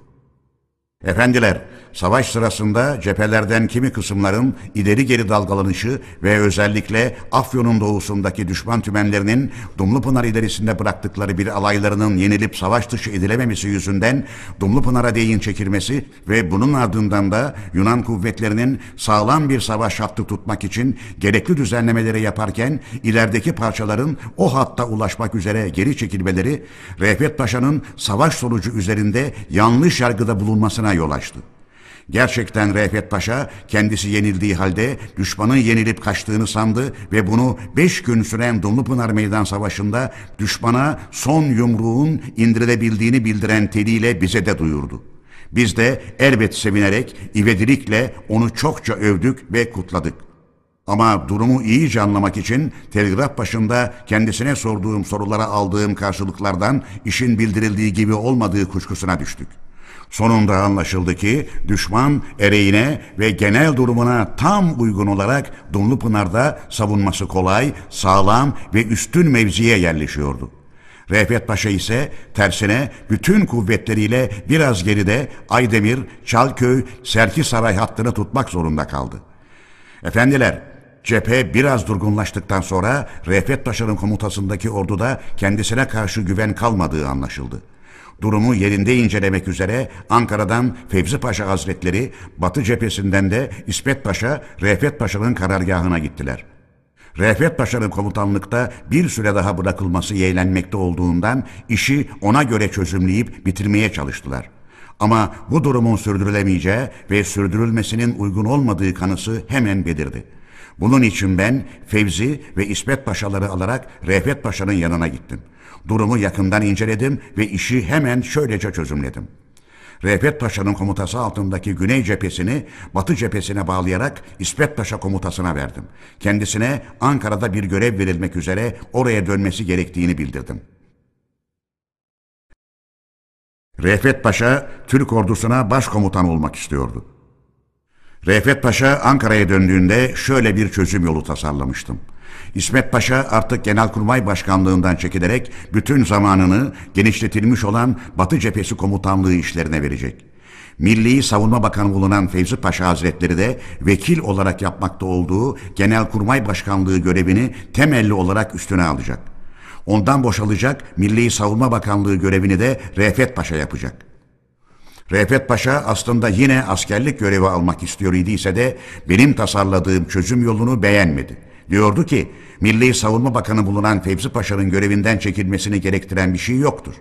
İsmet Paşa'nın Genelkurmay Başkanlığından çekilmesini zorunlu görüyor ve bana da bu aralık bir görev vermeyi düşünüyorsanız çözüm yolu ona göre düzenlenebilir.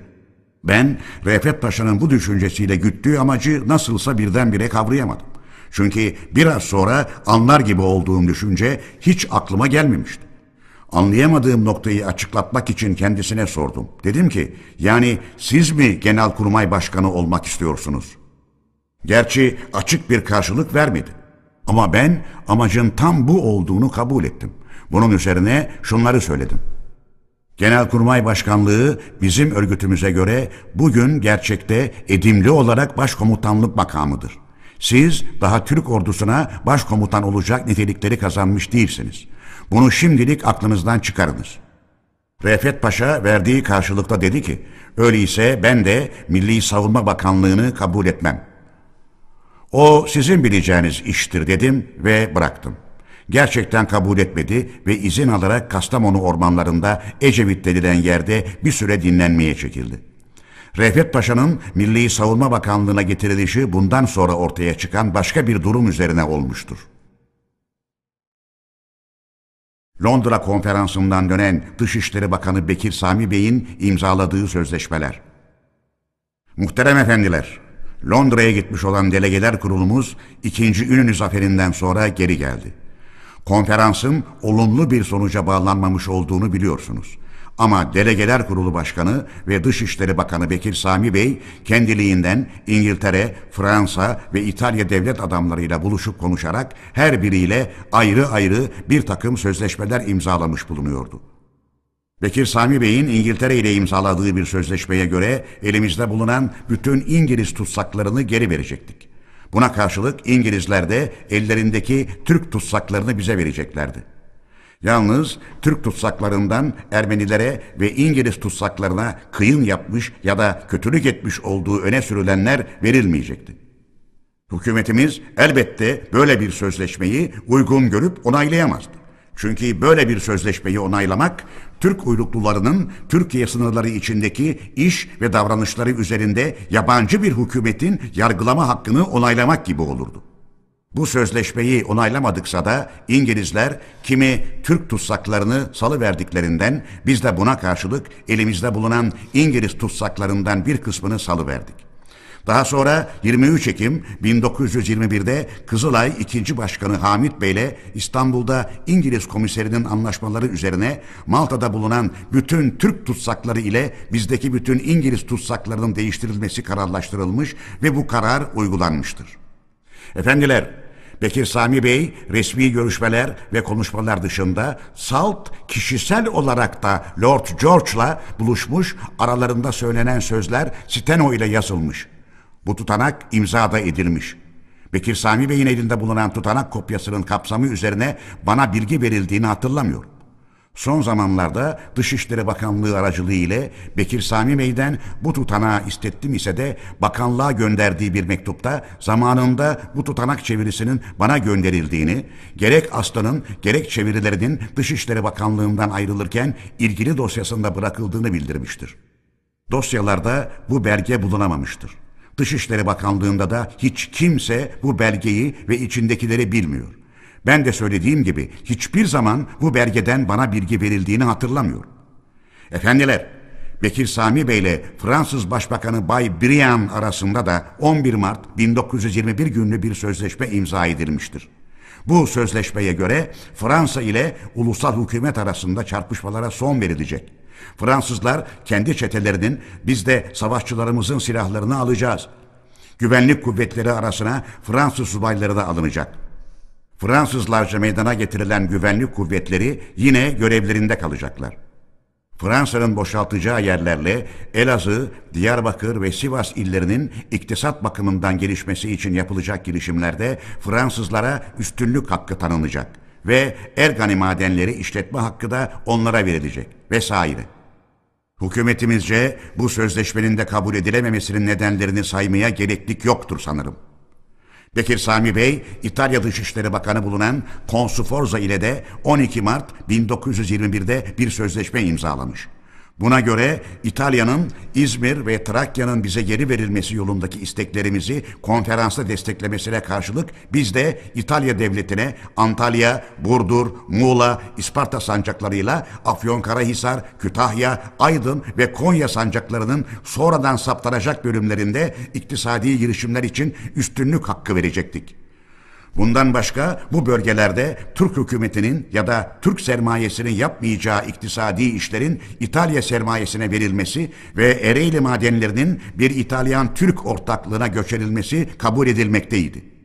Elbet bu sözleşmeyi de hükümetimiz kabul edemezdi. Efendiler, İtilaf devletlerinin Londra'ya barış yapmak için gönderdiğimiz Delegeler Kurulumuz Başkanı Bekir Sami Bey'e imza ettirdikleri sözleşmelerle Sevr tasarısından sonra aralarında yaptıkları üçlü anlaşma adı verilen ve Anadolu'yu sömürme bölgelerine ayıran anlaşmayı başka adlar altında ulusal hükümetimize kabul ettirmek amacını güttükleri apaçık bellidir.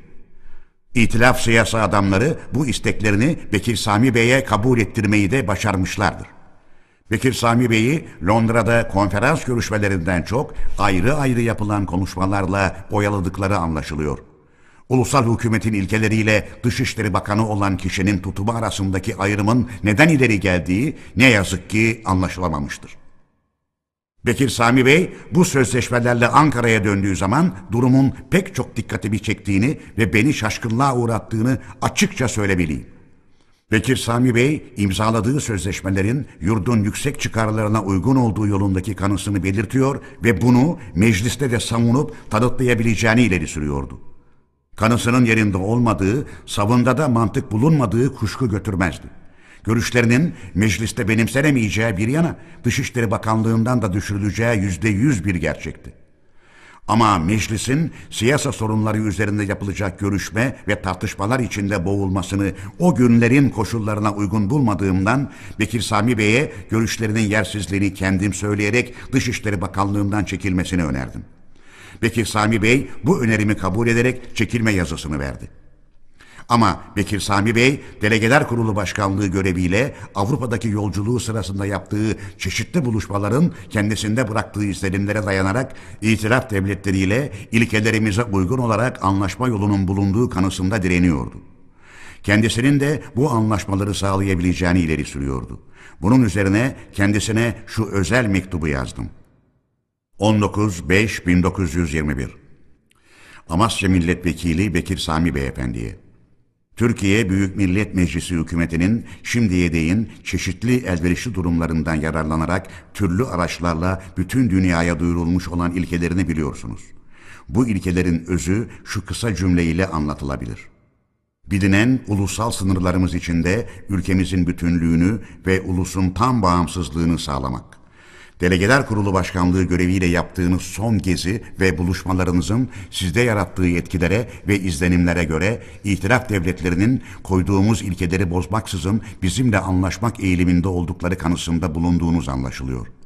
Türkiye Büyük Millet Meclisi itilaf devletlerinin bu eğilimini gösterecek güvenilir gerçek belirti ve sonuçları şimdilik görememektedir.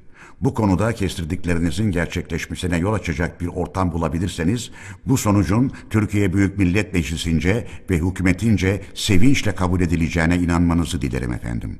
Mustafa Kemal Bekir Sami Bey bundan sonra yine Avrupa'ya gitti. Bu gezisinden de bir yarar elde edilemedi. Üstelik Ankara'da Bay Franklin bu yolla yapılmakta olan görüşmelerin Bekir Sami Bey'in Paris'teki kimi girişimleri yüzünden güçlüğe uğradığı anlaşılınca hükümet Bekir Sami Bey'in resmi bir görevi olmadığını ajansla kamuya bildirmek zorunda kalmıştır. Bekir Sami Bey ikinci kez Avrupa'da bulunduğu sırada bana kimi şeyler bildirdiği gibi dönüşünde de bir rapor vermişti. Gerek bildirdiği şeyler arasında gerekse raporunda görülen kimi düşünceler ne yazık ki Türk ulusunun gerçekleştirmek için çalıştığımız amaç ve ülküsünü Bekir Sami Bey'in tam olarak kavramadığı ve ona göre iş görmediği yolundaki kuşkuları giderecek nitelikte değildi. Bekir Sami Bey Avrupa'da gördüklerinin etkilerine ve izlenimlerine uyarak düşünce yürütüyordu.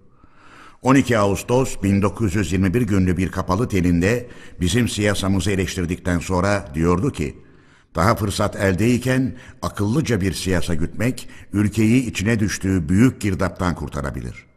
Olaylar bütünüyle incelenerek ülkenin esenliğine yarayacak bir yol tutmak pek gereklidir. Yoksa tarih ve ulus önünde hiçbirimiz sorumluluktan kurtulamayız.''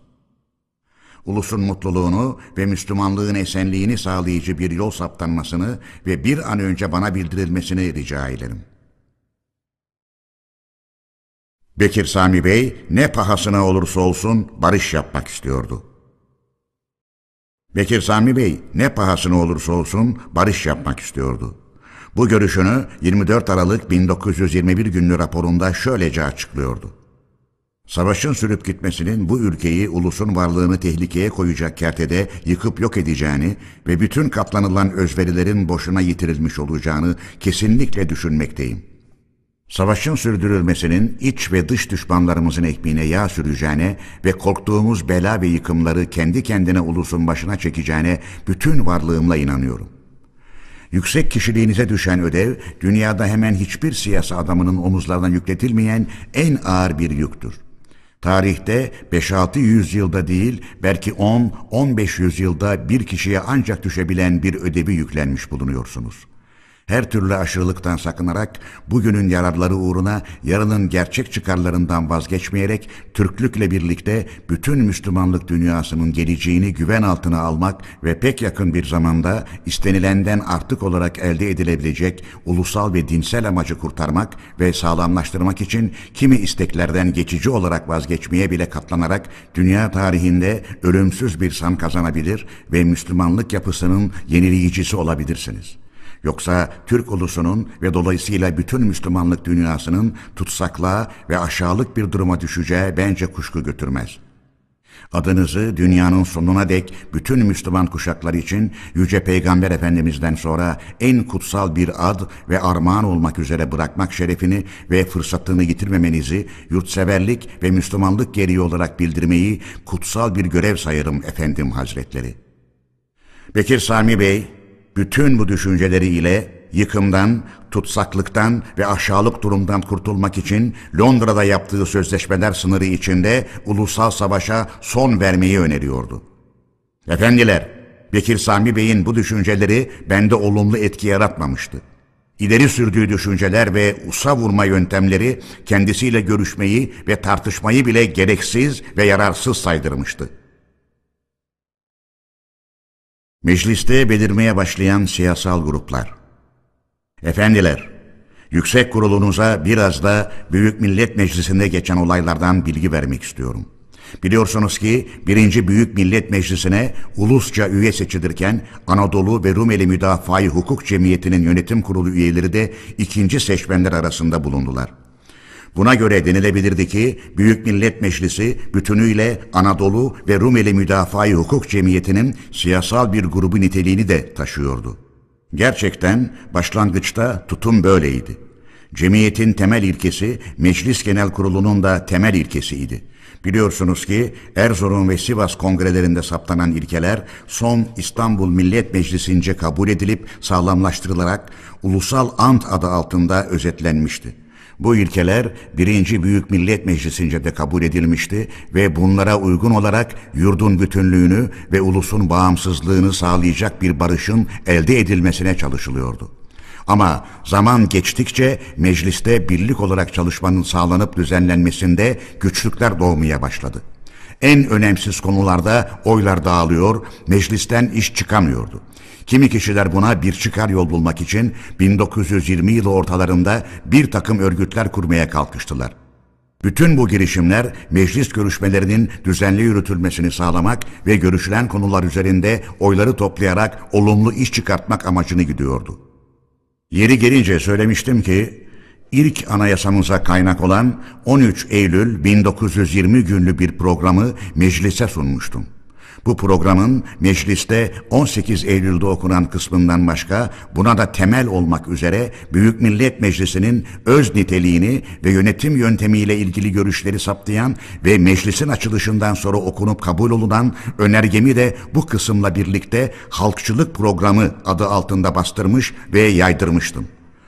Yukarıda bildirdiğim örgütler benim bu programımdan esinlenerek bir takım sanlar takınmaya ve programlar saptamaya başladılar.'' Niteliklerini anlayabilmeniz için bu örgütlerin belli başlılarının adlarını sayayım. A. Dayanışma grubu B. Bağımsızlık grubu C. Hakları savunma grubu Ç. Halk grubu D. Yenileştirme grubu bu gruplardan başka atsız olarak özel amaçlı kimi küçük örgütlerinde çalıştıkları anlaşılıyordu. Efendiler, bu adlarını saydığım grupların her biri meclis görüşmelerinde düzeni sağlamak ve oyların dağılışını önlemek amacıyla kurulmuşlarsa da bunların varlıkları tersine bir sonuç veriyordu. Gerçekten sayıları çok, üyeleri az olan bu gruplar birbirleriyle yarışmaya kalkışmışlar ve birbirlerini dinlememek yüzünden mecliste hemen hemen bir kargaşa doğurmaya başlamışlardı. Özellikle anayasa meclisten çıktıktan sonra yani Ocak 1921 sonlarında meclis üyelerinin ve ortaya çıkan grupların genel olarak her işte toplantıya katılmalarını ve birlikte çalışmalarını sağlamanın bir kat daha zorlaşmaya başladığı görülüyordu. Çünkü ulusal antla saptanmış olan ilkelerde her bakımdan görüş ve amaç birliği olduğu halde anayasa ile konulan ilkeler üzerinde tam birlik sağlanmış görünmüyordu. Grupları birleştirmek ya da gruplardan birini güçlendirerek iş görmek için dolaylı olarak çok çalıştım.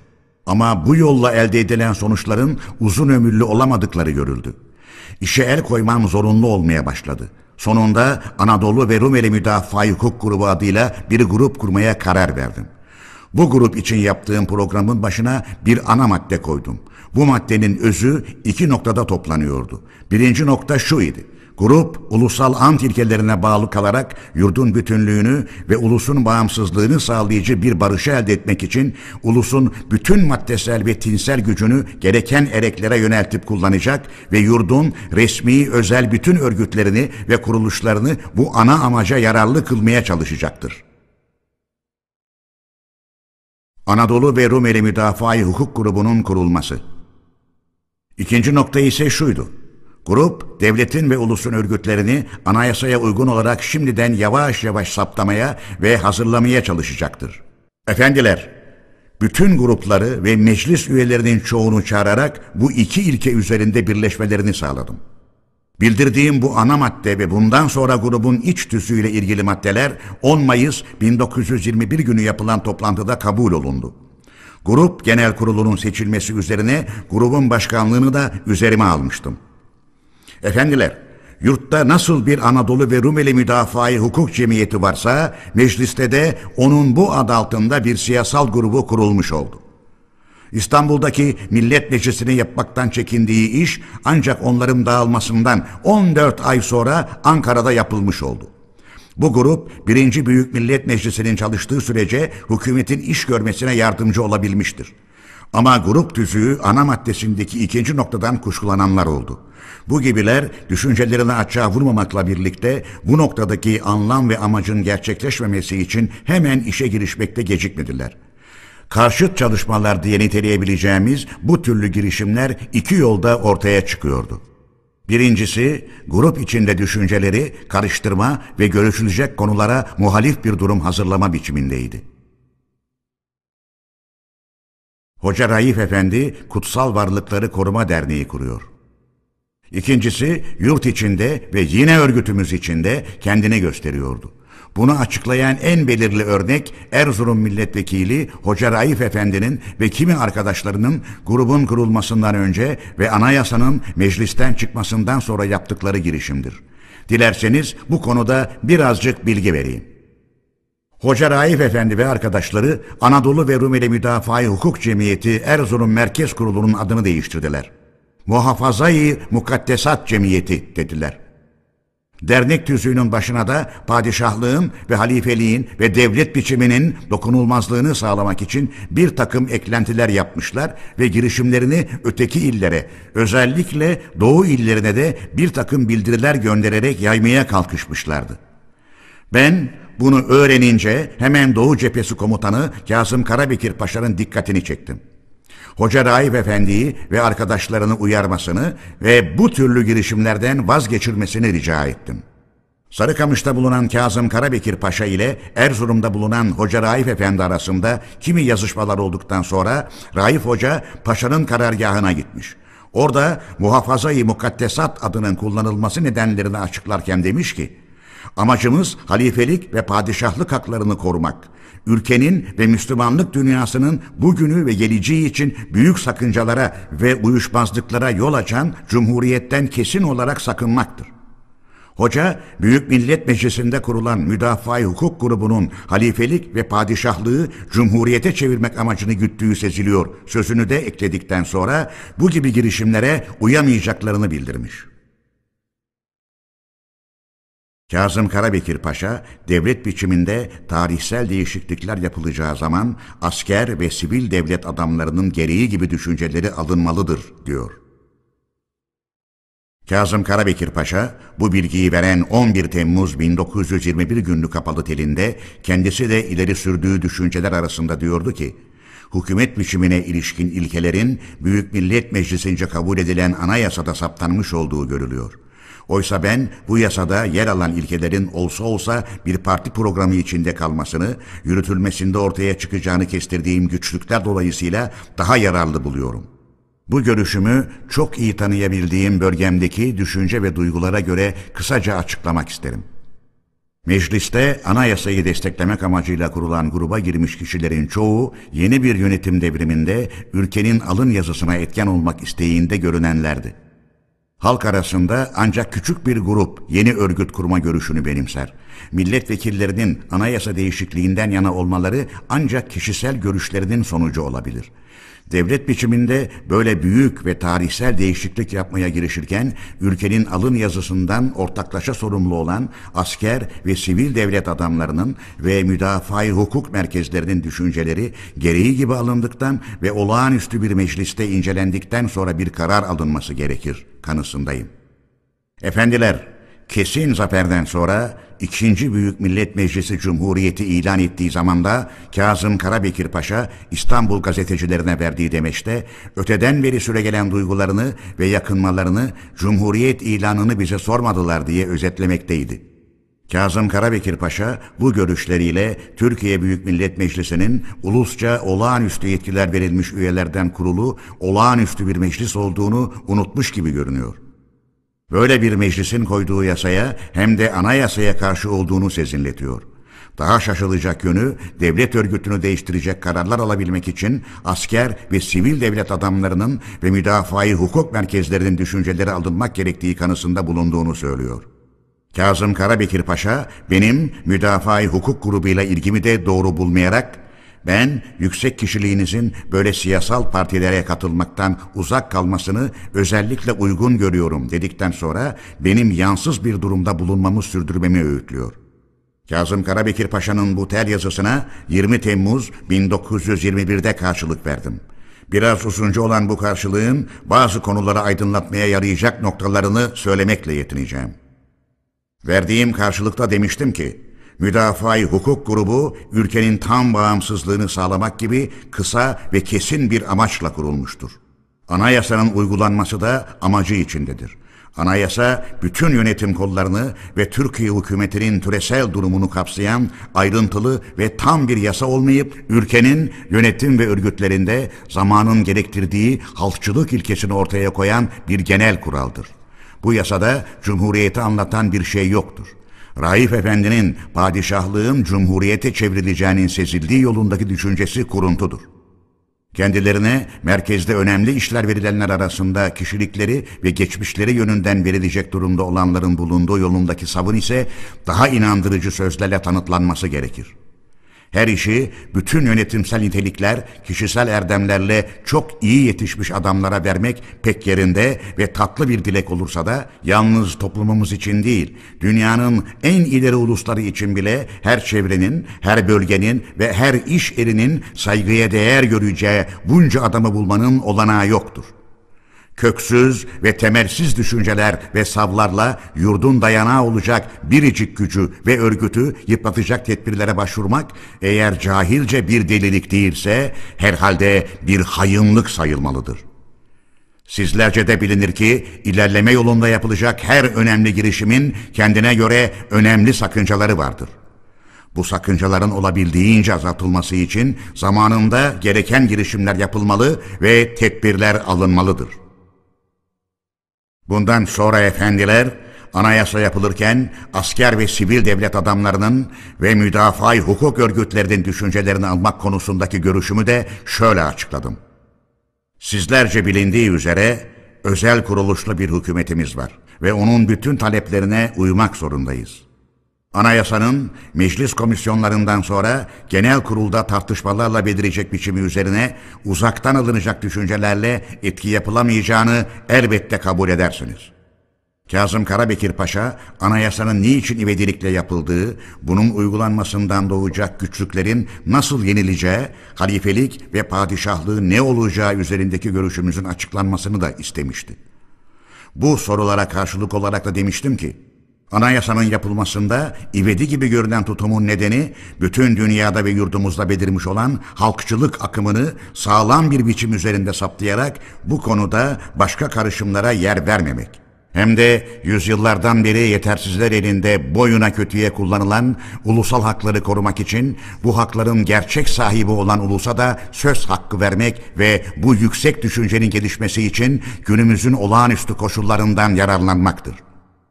Anayasanın ne ölçüde uygulanabileceğini anlamak için de bu işle uğraşmayı fırsat bulacakların dayancını ve istem gücünü hesaba katmak gerekir. Halifelik ve padişahlık sorunu diye önemli bir sorun yoktur. Söz konusu olan sorun padişahın hakları olup bunun belirtilip sınırlanmasında son birkaç yüzyılın denemeleri ve devlet kavramındaki ulus haklarının gerçek anlamı etken olmalıdır. Bu konu üzerinde şimdilik saptanmış kesin bir kuralımız yoktur. Kazım Karabekir Paşa'nın grup başkanı olmayıp yansız kalmaklığım konusundaki önerisine verdiğim karşılıkta ise şu düşünceleri ileri sürmüştüm. İstanbul'daki Millet Meclisi niteliğinde bir meclisin başkanı değilim. Böyle de olsa bir partinin üyesi bulunmak doğaldır. Oysa Büyük Millet Meclisi'nin yürütme yetkisi de bulunduğundan bir bakıma hükümet niteliğindeki bir meclisin başkanı bulunmaktayım. Yürütme yetkisi de bulunan bir başkanın çoğunluk partisinden olması pek gereklidir.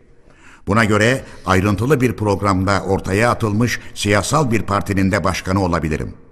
bütün kimliğimle karışmış bulunduğum cemiyetten ayrılmayacağım gibi o cemiyetten doğan grup içinde bulunmaklığım da zorunludur. Aslında grup hemen hemen meclis genel kuruluna yaklaşan bir çoğunluğu içine almaktadır. Dışarıda kalanlar Erzurum milletvekillerinden Celalettin Arif Bey ve Hüseyin Avni Efendi ile birkaç benzeri ve davranışlarında serbest kalmak isteyen birkaç kişidir. İzzet ve Salih Paşaların İstanbul'da siyasal görev almayacaklarına söz vermeleri üzerine İstanbul'a dönmelerine izin verildi. Efendiler, Ankara'da bulunan İzzet ve Salih Paşalar bir türlü Ankara'ya ısınamadılar. İstanbul'daki aileleri yanına gitmelerine izin vermemizi kendileri ya da aracıları boyuna rica ediyorlar ve İstanbul'a dönüşlerinde hiçbir siyasal görev almayacaklarına söz veriyorlardı. 1921 yılı Mart başlarında İsmet Paşa'nın kimi işler için Ankara'ya gelmiş bulunduğu bir sırada paşalar ricalarını yenilediler. Bir gün İsmet Paşa'nın da katıldığı bir bakanlar kurulu toplantısı sırasında Ahmet İzzet Paşa daireye gelerek haber göndermiş. İsmet Paşa kendisiyle görüşmüştür. İzzet Paşa bizim isteğimiz üzerine İstanbul'da siyasal görev almayacağına uzun uzadıya açıklamalar yaparak söz vermiş ve İstanbul'daki ailesinin yanına dönmek için izin rica etmiş. Salih Paşa'nın da böylece söz vererek serbest kalması ricasında bulunduğunu söylemiş. İsmet Paşa bu açıklamayı ve Bakanlar Kurulu'na ulaştırdı aslında varlıklarının ulusal işlerimizde yararlı olmadığı, tersine Ankara'da bir yük, bir ağırlık olarak bulundukları, üstelik kimi olumsuz akımlara da yol açtıkları anlaşılmış bulunduğundan Bakanlar Kurulu bu paşaların İstanbul'a dönmelerinde bir sakınca görmedi. Ama ben Ahmet İzzet Paşa ve arkadaşının verdikleri sözde doğruluk ve içtenlik olmadığı, İstanbul'a dönünce İstanbul hükümetinde yüzde yüz görev alarak bizi tedirgin etmeyi sürdürecekleri kanısında bulunduğumu söyledim. Namusları üzerine söz veriyorlar dendi. Bu sözlerini yazılı ve imzalı olarak verirlerse gönderebileceklerini bildirdim. İsmet Paşa bu önerimi yanımızdaki odada bekleyen İzzet Paşa'ya ulaştırdı. İzzet Paşa hemen bir kağıt kalem alıp hükümetten çekileceklerini bir söz verme belgesi olarak yazmış, imzalamış ve yanılmıyorsam Salih Paşa'ya da imza ettirmişti. Ben bu kısa söz verme belgesini yeter görmedim. Sözle söylediklerini kapsar nitelikte değildi. Hemen bunun bir düzen olduğuna arkadaşların dikkatini çekerek İsmet Paşa'ya sözle söylediklerini yazarak imza etsinler dedim.'' İzzet Paşa'nın sözle de bunca şeyler söyleyip güvence verdikten sonra başka amaç güderek bir söz verme belgesi yazmış olacağı umulmadı ve bu kısa belgenin yeter görülmesi dileğinde bulunuldu. İşte İzzet ve Salih Paşalar böyle hileli bir belge ile İstanbul'a gitmek yolunu bulmuşlardır. İzzet ve Salih Paşalar sözlerinde durmadılar. Gerçekten İzzet ve Salih Paşalar İstanbul'a varınca hükümetten çekildiler. Ama pek kısa bir süre sonra yine o hükümette başka nazırlıkları üzerlerine aldılar. Ve bunu bize telle bildirdiler. İstanbul hükümetinin Hariciye Nazırlığı görevini yüklenmiş olan İzzet Paşa, ulusa ve ülkeye yönelmiş olan büyük bir kötülüğün önüne geçmek için hükümete geldiğini söyleyerek bize de bir takım öğütler veriyordu. İzzet Paşa'ya şu karşılığı verdim.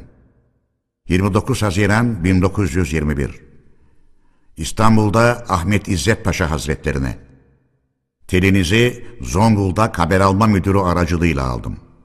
Durumunuzu Salih Paşa Hazretleri ile birlikte vermiş olduğunuz söze aykırı gördüm. Yalnız bir nokta beni duraksattı ve sizden yana düşündürttü. O da üzerinize görev almakla gerçekten ulusa ve ülkeye yönelmiş büyük bir kötülüğün önüne geçmiş olmanız umududur.'' Çünkü Ankara'ya buyurmadan önce iyi dileklerle ve ülkeye yararlı olabileceğiniz umuduyla görev alışınıza gerekçe olarak gösterdiğiniz nedenlerin pek yetersiz olduğunu ilk görüşmemizde anlamış ve açığa vurmuştunuz. Telinizde bildirdikleriniz sizi bu yeni duruma sürükleyen nedenleri yeterince aydınlatmıyor. Öğütlediğiniz şeylerden ulusun ve ülkenin çıkarlarına, yaptığımız anlaşmalara, kısacası ulusal andımıza uygun olanlar aslında dikkate alınmakta ve gereği yapılmaktadır. Bunun için genel duruma ve sizlere aşılanmış olan düşüncelere bakarak daha önce olduğu gibi bu kez de aldatılmış olmanızdan korkuyorum.'' Bu düşünüş ve görüşümüzü değiştirecek açıklamalarınızı öğrenir ve olayların ona göre olumlu gelişimine tanık olursak mutlu olacağımızı bilginize sunarım efendim. Mustafa Kemal İzzet Paşa bu telimize 6 Temmuz günlü bir kapalı telle şu karşılığı verdi. Ankara'da Mustafa Kemal Paşa Hazretlerine Sarih Paşa ile birlikte verdiğimiz söz İstanbul'a dönünce görevimizden çekilmekti. Onu da yerine getirdik. Ömür boyunca devlet hizmeti kabul etmemek, özellikle itiraf devletlerinin Yunanistan'a yardım etmeleri ve İstanbul'un hareket üssü olarak Yunanlılara bırakılması olasılığının belirdiği bir kara günde istenilen özveriden kaçınmak bizim elimizden gelmeli mi ve sizce de uygun görülmeli midir bilmem. Bilecik ve Ankara'da tanımadığım kişilerin yanında yapılan tartışmayı uzatmakta sakınca gördüğümden tartışmayı bırakarak sizlere hak verir gibi görünmüştüm.''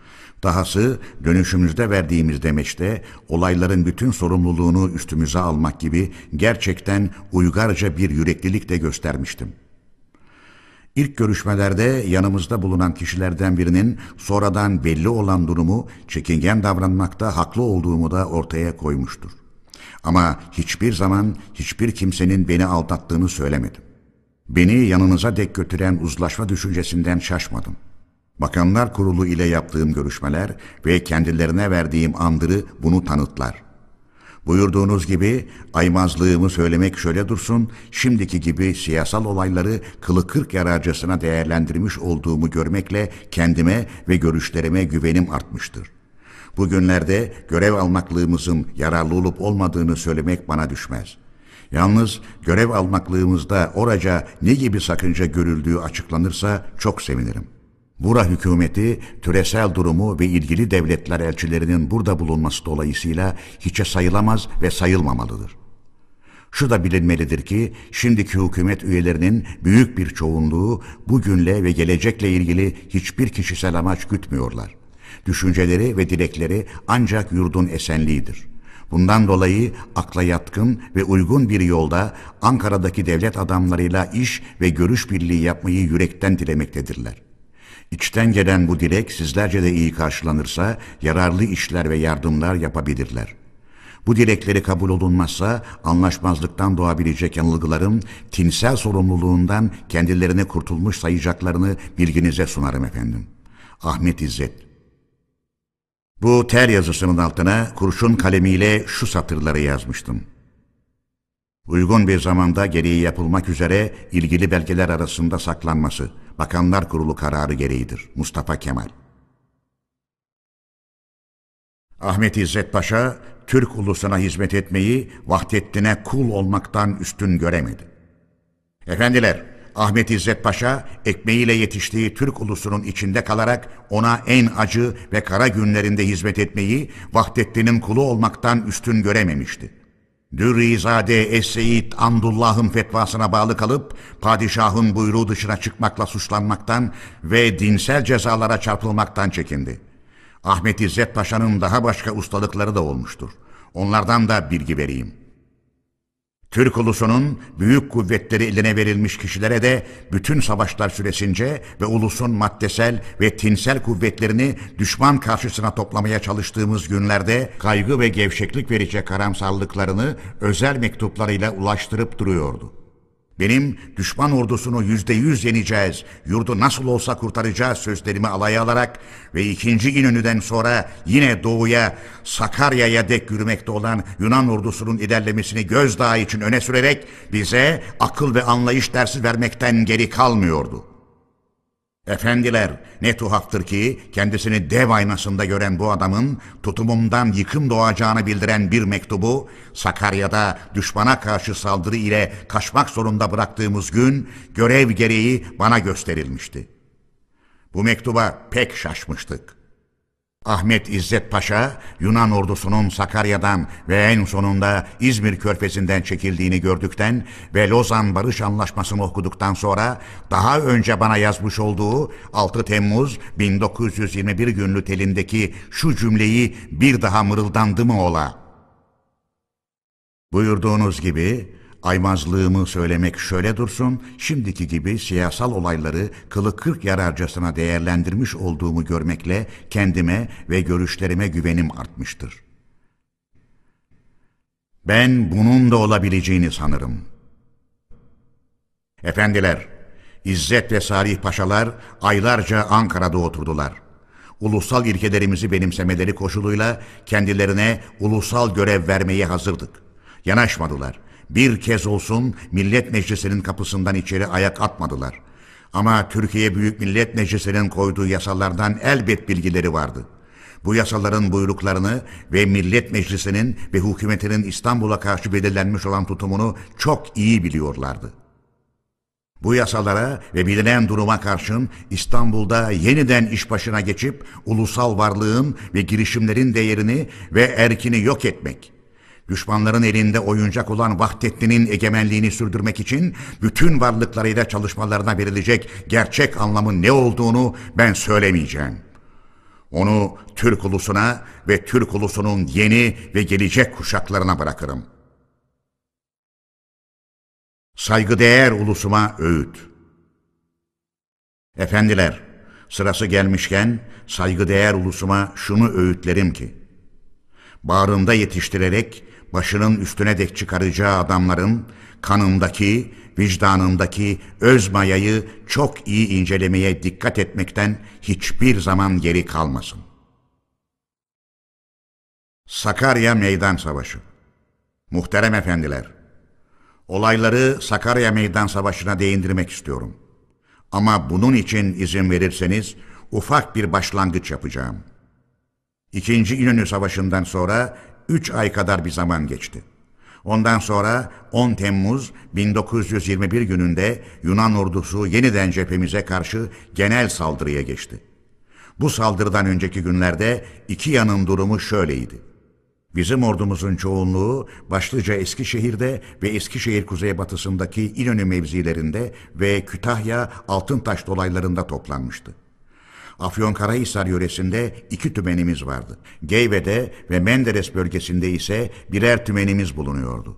Yunan ordusu da Bursa'da bir ve Uşak doğusunda iki kol ordusunu toplu bulunduruyordu. Menderes'te de bir tümeni vardı. Yunanlıların bu saldırısı üzerine yapılan ve Kütahya Eskişehir Savaşları adıyla anılan bir sıra savaşlar vardır. 15 gün sürmüştür. Ordumuz 25 Temmuz 1921 akşamı büyük kısmıyla Sakarya doğusuna çekilmişti. Ordumuzun çekilmesini zorunlu kılan nedenlerin dayanaklarını belirteyim. İkinci İnönü Savaşı'ndan sonra genel seferberlik yapmış olan Yunan ordusu asker, tüfek, makineli tüfek ve top sayısı bakımından bizim ordumuzdan önemli derecede üstündü. Temmuz'da Yunan ordusu saldırıya başladığı zaman ulusal hükümetin ve ulusal ayaklanmanın gelişimi bizim daha genel seferberlik yapmamıza ve böylece ulusun bütün kaynaklarını ve araçlarını başka hiçbir şey düşünmeksizin düşman karşısında toplamamıza uygun ve elverişli görülmemişti. İki ordu arasındaki kuvvet, araç ve koşul oransızlığının elle tutulur başlıca nedeni budur. Bunun sonucu olarak özellikle tümenlerimizin taşıtlarını daha sağlayıp tamamlayamadığımızdan bunların hareket güçleri yoktu. Yunan ulusunun bütün gücüyle yaptığı bu saldırı karşısında bizim askerlik yönünden temel ödevimiz ulusal ayaklanmanın başından beri izlediğimiz ödevdeki o da her Yunan saldırısı karşısında kaldıkça bu saldırıyı direnerek ve uygun hareketler yaparak durdurmak ve boşa çıkartmak ve yeni orduyu kurmak için zaman kazanmak diye özetlenebilir. Son düşman saldırısı karşısında da bu temel ödevi gözden uzak tutmamak gerekliydi. Bu düşünce ile 18 Temmuz 1921 günü İsmet Paşa'nın Eskişehir güneybatısında Karacahisar'da bulunan karargahına giderek durumu yakından inceledikten sonra İsmet Paşa'ya genel olarak şu önergeyi vermiştim. Orduyu Eskişehir kuzey ve güneyinde topladıktan sonra düşman ordusuyla aramızda büyük aralık bırakarak çekilmek gerekir ki orduyu derleyip toparlayıp güçlendirebilelim.'' Bunun için Sakarya doğusuna değin çekilebilirsiniz. Düşman hiç durmadan ilerlerse hareket üstünden uzaklaşacak ve yeniden destek örgütleri kurmak zorunda kalacak. Herhalde ummadığı birçok zorluklarla karşılaşacaktır. Buna karşılık bizim ordumuz toplu bulunacak ve daha elverişli koşullar içinde olacaktır. Bu çekilişimizin en büyük sakıncası Eskişehir gibi önemli yerlerimizi ve birçok topraklarımızı düşmana bırakmaktan dolayı kamuoyunda doğabilecek iç sarsıntısıdır. Ama az zamanda elde edebileceğimiz başarılı sonuçlarla bu sakıncalar kendiliğinden ortadan kalkacaktır. Askerliğin gereğini duraksamadan uygulayalım. Başka türden sakıncalara karşı koyarız. Ordunun başına geçmemi isteyenler. Efendiler, düşündüğüm tinsel sakıncalar gerçekten hemen görüldü. İlk duyarlılıklar mecliste belirdi. Özellikle muhalifler karamsarlık dolu söylevlerle yaygaraya başladılar. Ordu nereye gidiyor? Ulus nereye götürülüyor? Bu gidişin elbette bir sorumlusu vardır. O nerededir? Onu göremiyoruz.'' Bugünkü acıklı ve korkunç durumun gerçek yaratıcısını ordunun başında görmek isterdik diyorlardı. Bu anlamda söz söyleyen kişilerin anlatmak ve ima etmek istediklerinin ben olduğum kuşku götürmezdi. En sonu Mersin Milletvekili Selahattin Bey kürsüden benim adımı söyleyerek ordunun başına geçsin dedi. Bu öneriye katılanlar çoğaldı. Buna karşı olanlar da vardı. Efendiler, bu görüş ayrılıklarının nedenleri üzerinde biraz açıklamada bulunmak uygun olur. Bir kez benim edimli olarak ordunun başına geçmemi önerenlerin düşünce ve amaçlarını ikiye ayırabiliriz. Benim ve benimle birlikte birçoklarının o zaman anladığımıza göre bir takım kişiler artık ordunun büsbütün yenildiği, durumun düzeltilemeyeceği, kısacası amacın, güttüğümüz ulusal amacın gerçekleşemeyeceği yargısına varmışlardı. Bu nedenlerle duydukları kızgınlığı ve öfkeyi benim üzerimde yatıştırmak istiyorlardı. İstiyorlardı ki kendi sanılarına göre bozulmuş ve bozgunu sürecek olan ordunun başında benim de kişiliğim bozguna uğrasın. Başka bir takım kişiler de diyebilirim ki çoğunluk bana olan güven ve inanlarından ötürü edimli olarak ordunun başına geçmemi yürekten diliyorlardı. Şimdilik edimli olarak komutanlığı üstüme almamı sakıncalı görenlerin de düşüncesi şuydu. Ordunun bundan sonraki herhangi bir savaşta başarı kazanamayıp yeniden geri çekilmesi beklenmedik bir şey değildir. Bu durumlarda ben edimli olarak ordunun başında bulunursam genel inanışa göre son umudunda yitirilmiş olduğu gibi bir anlayış doğabilir. Oysa daha genel bir durum son tedbire ve son çareye başvurulmasını ve son kuvvetlerin gözden çıkarılmasını gerektirecek nitelikte değildir. Bundan dolayı kamuoyunda son umudun kalabilmesi için benim doğrudan doğruya savaşı yönetmem zamanı gelmemiştir. Başkomutanlığı kabul ediyorum. Ben konuşmalar ve tartışmalarla beliren bu görüşleri gereği kadar inceleyip irdeliyordum. Son görüşü savunanlar mantığa dayanan sağlam nedenler ileri sürüyorlardı. Yapmacık isteklerde bulunanların yaygaraları komutayı ele almamı yürekten önerenlerde derin ve kaygı verici etkiler yapmaya başladı. Benim edimli olarak komutayı ele almam bütün mecliste son çare ve son tedbir olarak görüldü. Meclisin bu görüşü çarçabuk meclisin dışında da yayıldı. Benim ses çıkarmayışım, komutayı edimli olarak ele almaya can atmayışım, sanki yıkımın kesin ve yakın olduğu düşünce ve görüşünü genelleştirdi. Bunu anlar anlamaz hemen kürsüye çıktım. Efendiler, bu anlattığım durum 4 Ağustos 1921 günü bir gizli oturumda belirmişti. Üyelerin bana karşı gösterdikleri yakınlık ve güvene teşekkür ettikten sonra başkanlık katına şöyle bir önerge verdim. Türkiye Büyük Millet Meclisi Yüksek Başkanlığına. Meclis, sayın üyelerinin genel olarak beliren istek ve dilekleri üzerine başkomutanlığı kabul ediyorum. Bu görevi kendi üzerime almaktan doğacak yararların çarçabuk elde edilebilmesi, ordunun maddesel ve tinsel gücünün en kısa zamanda arttırılıp pekiştirilmesi ve yönetiminin bir kat daha sağlamlaştırılması için Türkiye Büyük Millet Meclisi'nin yetkilerini edimli olarak kullanmak koşuluyla üzerime alıyorum.'' Yaşadığım sürece ulusal egemenliğin en gerçek bir kulu olduğumu ulusa bir kez daha göstermek için bu yetkinin üç ay gibi kısa bir süre ile sınırlandırılmasını ayrıca dilerim. 4 Ağustos 1921 Türkiye Büyük Millet Meclisi Başkanı Mustafa Kemal. Başkomutan olmamı istemeyenlerin karşı davranışları. Efendiler, bu önergem doğruluktan yanaymış gibi görünerek öneride bulunanların gizli düşüncelerini açığa vurmalarına yol açtı. Hemen karşı çıkışlar başladı. Bir kez başkomutanlık sanını veremeyiz. O Büyük Millet Meclisi'nin özündedir. Başkomutan vekili denilmelidir dediler. İkinci olarak da meclisin yetkisini kullanmak gibi bir ayrıcalığın verilmesi hiçbir zaman söz konusu olamaz düşüncesini ileri sürdüler. Ben padişah ve halifelerce verile gelmiş eski bir sanı takınamayacağımı, yapacağım görev edimli olarak başkomutanlık iken bu sanı olduğu gibi vermekten kaçınmanın yersizliğini ileri sürerek görüşümde direndim. Durum meclisin anladığı ve belirttiği gibi olağanüstü olduğuna göre benim yürütümlerimin ve alacağım kararlarında olağanüstü olması gerekeceği kuşku götürmezdi. Düşünce ve kararlarımı çabuk ve sert olarak yürütmek ve uygulamak zorunluluğu vardı. Bakanlar Kurulu'ndan, meclisten izin istemekle doğacak gecikmelere durum elverişli olmayabilirdi. Bütün ülkeyi ve ülkenin bütün kaynaklarını ilgilendirmesi gereken buyruklarım ve bildirilerim için her işin bakanından ya da bakanlar kurulundan onay ve izin almak benim yapacağım başkomutanlıktan olan yararları sağlayamazdı. Onun için sınırsız ve koşulsuz olarak buyruk verebilmeliydim. Bunun için de Büyük Millet Meclisi'nin yetkisi benim kişiliğimde belirmeliydi. Bunu başarı için zorunlu görüyordum. Onun için bu noktada direndim.''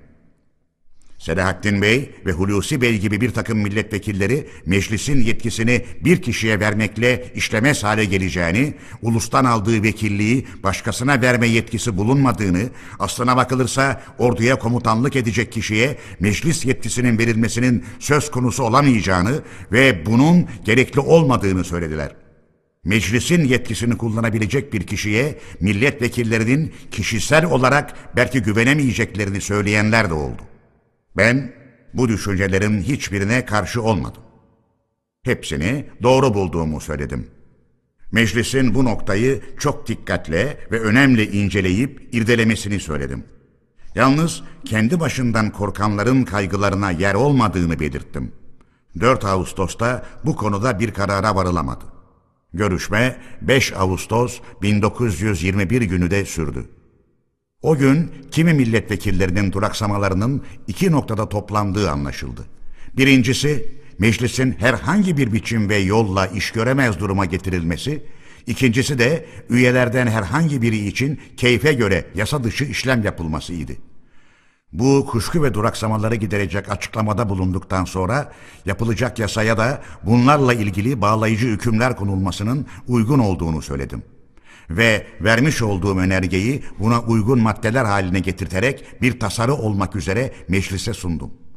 İşte bu tasarının maddeleri üzerinde yapılan görüşmeler sonunda bana başkomutanlık verilmesiyle ilgili olan 5 Ağustos 1921 günlü yasa çıktı. Bu yasanın ikinci maddesine göre bana verilmiş olan yetki şuydu. Başkomutan, ordunun maddesel ve tinsel gücünü büyük ölçüde arttırmak ve yönetimini bir kat daha sağlamlaştırmak için Türkiye Büyük Millet Meclisi'nin bununla ilgili yetkisini meclis adına edimli olarak kullanabilir. Bu maddeye göre benim vereceğim buyruklar yasa olacaktı. Efendiler, bu değerlemeden dolayı meclisin bana gösterdiği inan ve güvene yaraşır olduğumu az zamanda göstermeyi başaracağım dedikten sonra meclisten bazı dileklerde bulundum.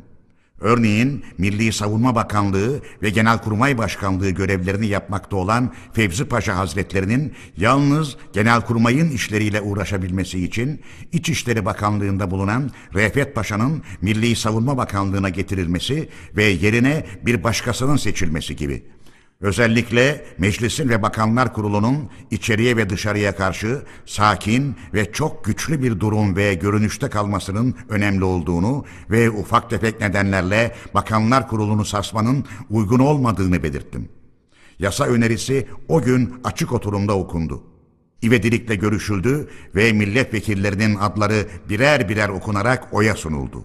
Oy birliğiyle kabul edildi.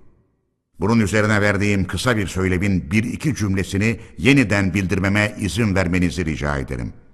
O cümleler şunlardı. Efendiler, boynu bükük ulusumuzu tutsak etmek isteyen düşmanları yüzde yüz yeneceğimize olan inan ve güvenim bir dakika olsun sarsılmamıştır. Bu dakikada bu tam inancımı yüksek kurulunuza karşı, bütün ulusa karşı ve bütün dünyaya karşı ilan ederim.'' Başkomutanlığı edimli olarak üstüme aldım.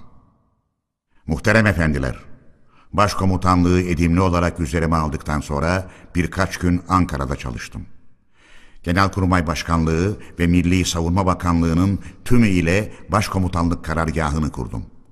Genelkurmay Başkanlığı ile Milli Savunma Bakanlığı'nın çalışmalarını başkomutanlık katında birleştirip dengelemek için ve bundan başka orduyu ilgilendiren işlerle öbür bakanlıkların başkomutanlıktan buyruk alarak yürütmek zorunda oldukları işlerin yürütülmesi için de yanımda küçük bir yazı işleri örgütü kurdum. Ankara'da bulunduğum sürece yalnız ordunun insan ve taşıt bakımından gücünün arttırılması, yiyeceğinin ve giyeceğinin sağlanıp yoluna konulması ile ilgili tedbirleri almak ve düzenlemeleri yapmakla uğraştım. Ulusal vergi buyrukları bu sözünü ettiğim şeyleri sağlamak için iki gün içinde 7 ve 8 Ağustos 1921 günlerinde ulusal vergi buyruğu adı altında yaptığım genel bildirimlerin her birinden kısaca bilgi vereyim. Bir savaşın kazanılması için nedenli küçük şeylerin bile dikkate alınması gerektiğini anlatabilmek için bunları bilginize sunulmaya değer görürüm. Bir sayılı buyruğumla her ilçede birer ulusal vergi kurulu kurdum. Bu kurullarca toplanan şeylerin ordunun çeşitli bölümlerine dağıtımını düzenledim. İki sayılı buyruğuma göre yurtta her ev birer kat çamaşır, birer çift çorap ve çarık hazırlayıp ulusal vergi kuruluna verecekti.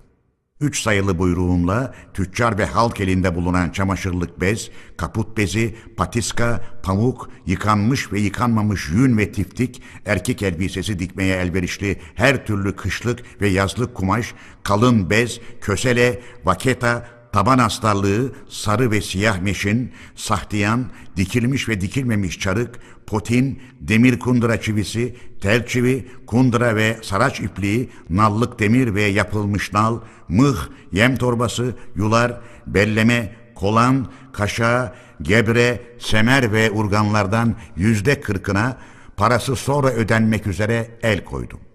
Dört sayılı buyruğumla eldeki buğday, saman, un, arpa, fasulye, bulgur, nohut, mercimek, kasaplık hayvanlar, şeker, gaz, pirinç, sabun, yağ, tuz, zeytinyağı, çay ve mumların da yine yüzde kırkına parası sonra ödenmek üzere el koydum.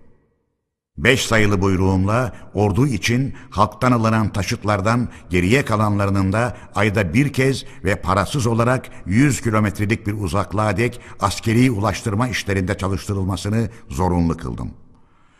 Altı sayılı buyruğumla ordunun yedirilip giydirilmesine yarayan bütün sahipsiz mallara el koydum. Yedi sayılı buyruğumla halkın elinde bulunan savaşa elverişli bütün silah ve cephanenin üç gün içinde hükümete verilmesini istedim. Sekiz sayılı buyruğumla benzin, vakum, gres yağı, makine yağı, don yağı, saatçi ve taban yağları, vazelin, otomobil ve kamyon lastiği, lastik yapıştırıcı, buji, soğuk tutkal, Fransız tutkalı, telefon makinesi, kablo, pil, çıplak tel, yalıtkan ve bunlara benzer gereçlerin ve zaç yağının yüzde kırkına el koydum. Dokuz sayılı buyruğumla demirci, marangoz, dökümcü, tesviyeci, saraç ve arabacılarla bunların işliklerinin, iş çıkarma güçlerinin, kasatura, kılıç, mızrak, eğer yapabilecek ustaların atlarıyla sayılarının ve durumlarının saptanmasını sağladım.'' On sayılı buyruğumla halkın elinde bulunan dört tekerlekli yaylı araba, dört tekerlekli at ve öküz arabaları ile kağına arabalarının bütün donatımı ve hayvanları ile birlikte binek hayvanları, top çeker hayvanlar, katırlar, yük hayvanlarının, deve ve eşeklerin yüzde yirmisine el koydum.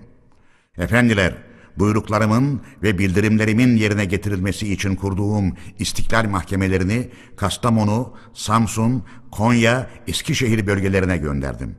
Ankara'da da bir mahkeme bulundurdum. Cephe karargahına gidiş.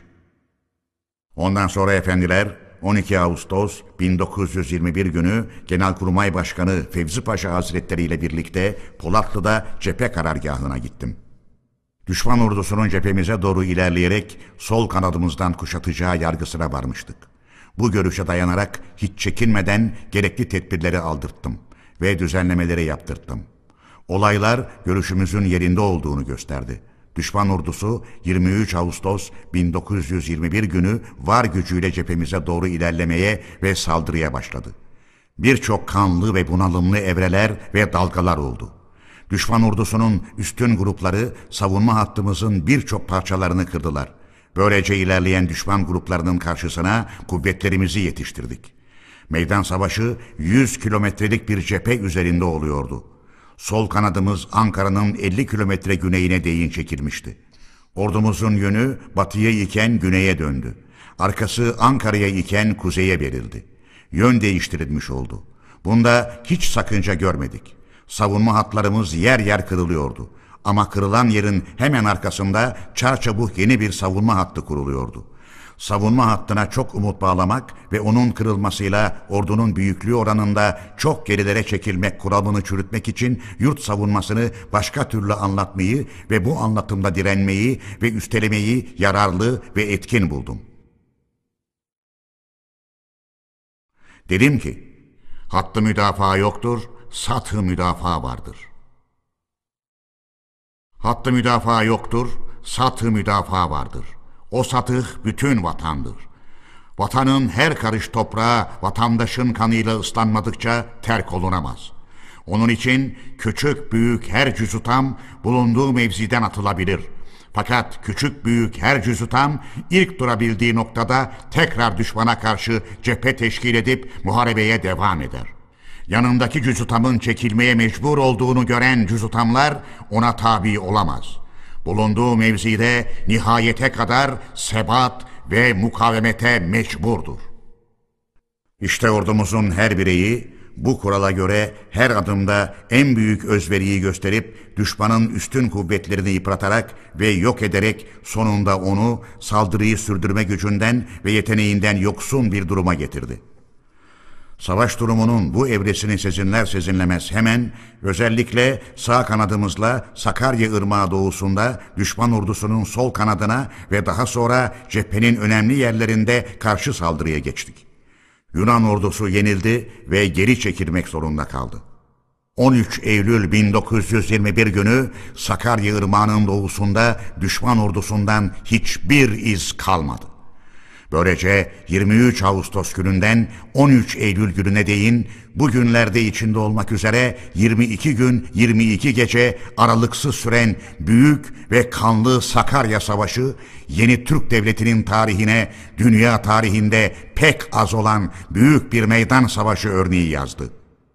Muhterem efendiler, Başkomutanlık görevini üzerime aldığım zaman meclise ve ulusa yüzde yüz başarıya ulaşacağımız yolundaki kesin inancımı bildirmekle ve bu inancımı bütün onurumu ve varlığımı ortaya atarak pekiştirmekle ilk tinsel görevimi yapmış olduğumu sanırım. Ondan sonra önemli maddesel görevlerim de vardı. Onlardan biri savaş ve çarpışmalar karşısında ulusa aldırmak zorunda olduğum durumdu.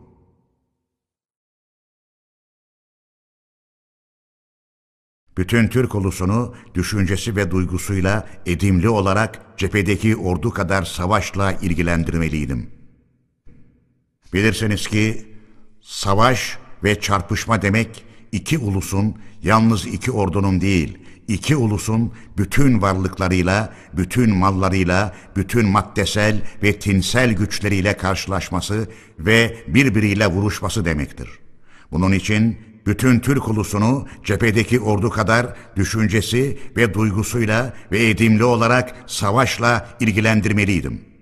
Ulus bireyleri yalnız düşman karşısında olanlar değil, köyde, evinde, tarlasında bulunan herkes silahla vuruşan savaşçı gibi kendini görevli bilerek bütün varlığını savaşa verecekti bütün maddesel ve tinsel varlığını yurt savunmasına vermekte ağır davranan ve titizlik göstermeyen uluslar savaşı ve çarpışmayı gerçekten göze almış ve başarabileceğine inanmış sayılamazlar. Gelecekteki savaşların biricik başarı koşulu da en çok bu söylediklerimin kapsamı içindedir. Avrupa'nın askerlikçe ileri büyük ulusları daha şimdiden bu tutumu yasalaştırmaya başlamışlardır. Biz başkomutan olduğumuz zaman meclisten bir yurt savunma yasası istemedik. Ama meclisten aldığımız yetkiye dayanarak verdiğimiz yasa niteliğinde olan belirli buyruklarla bu amacı gerçekleştirmeye çalıştık. Ulus bundan sonra bugüne dek edinilmiş olan görgü ve bilgileri de gözden geçirerek sevgili yurdumuzu saldırılamaz duruma getirecek nedenleri ve koşulları daha geniş, daha açık ve daha kesin olarak saptayacaktır. Büyük Millet Meclisi'nde bana Mareşal rütbesiyle gazi ünvanı verilmesi. Efendiler, bir başka görevimde ordu içinde savaşan birliklerin arasında savaşa girmek ve savaşı kendim yönetmekti. Bu işi de gücümün yettiği ölçüde dahası bir kaza sonucu olarak sol kaburga kemiklerimden birinin kırılmış olmasına bakmadan iyi yapmaya bütün varlığımla çalıştığımı sanırım.'' Sakarya Savaşı'nın sonuna değin askeri bir rütbem yoktu. Ondan sonra Büyük Millet Meclisi'nce bana Mareşal rütbesiyle gazi ünvanı verildi. Osmanlı Devleti'nce verilen rütbeyi yine o devletin almış olduğunu biliyorsunuz. Fransa hükümetiyle yapılan görüşmeler ve Ankara Anlaşması. Efendiler, Sakarya'da zafer kazandıktan sonra Batı ile yaptığımız olumlu ve verimli buluşma ve görüşmeler Ankara Anlaşması ile sonuçlanmıştır. Bu anlaşma Ankara'da 20 Ekim 1921'de imza edilmiştir. Bu konuda özet olarak bir bilgi vermek için kısa bir açıklama yapayım. Bekir Sami Bey başkanlığındaki delegeler kurulunun gittiği Londra konferansından sonra Yunanlıların yaptıkları saldırı bildiğiniz gibi kırılmış ve ikinci İnönü zaferi kazanılmıştı. Bir zaman için savaşlarda duraklama oldu. Rusya ile Moskova Antlaşması imzalanmış ve doğudaki durumumuz belirlenmişti. İtiraf devletlerinden de ulusal ilkelerimizi kabul edebileceklerle anlaşmanın yararlı olacağı düşünülmekteydi. Özellikle Adana, Antep ve dolaylarını yabancılar elinden kurtarmak bizce önemli görülmekteydi. Çeşitli nedenlerden ötürü Suriye'den başka bu söylediğim illerimizi almış olan Fransızların da bizimle anlaşmaya eğilimli oldukları anlaşılmaktaydı.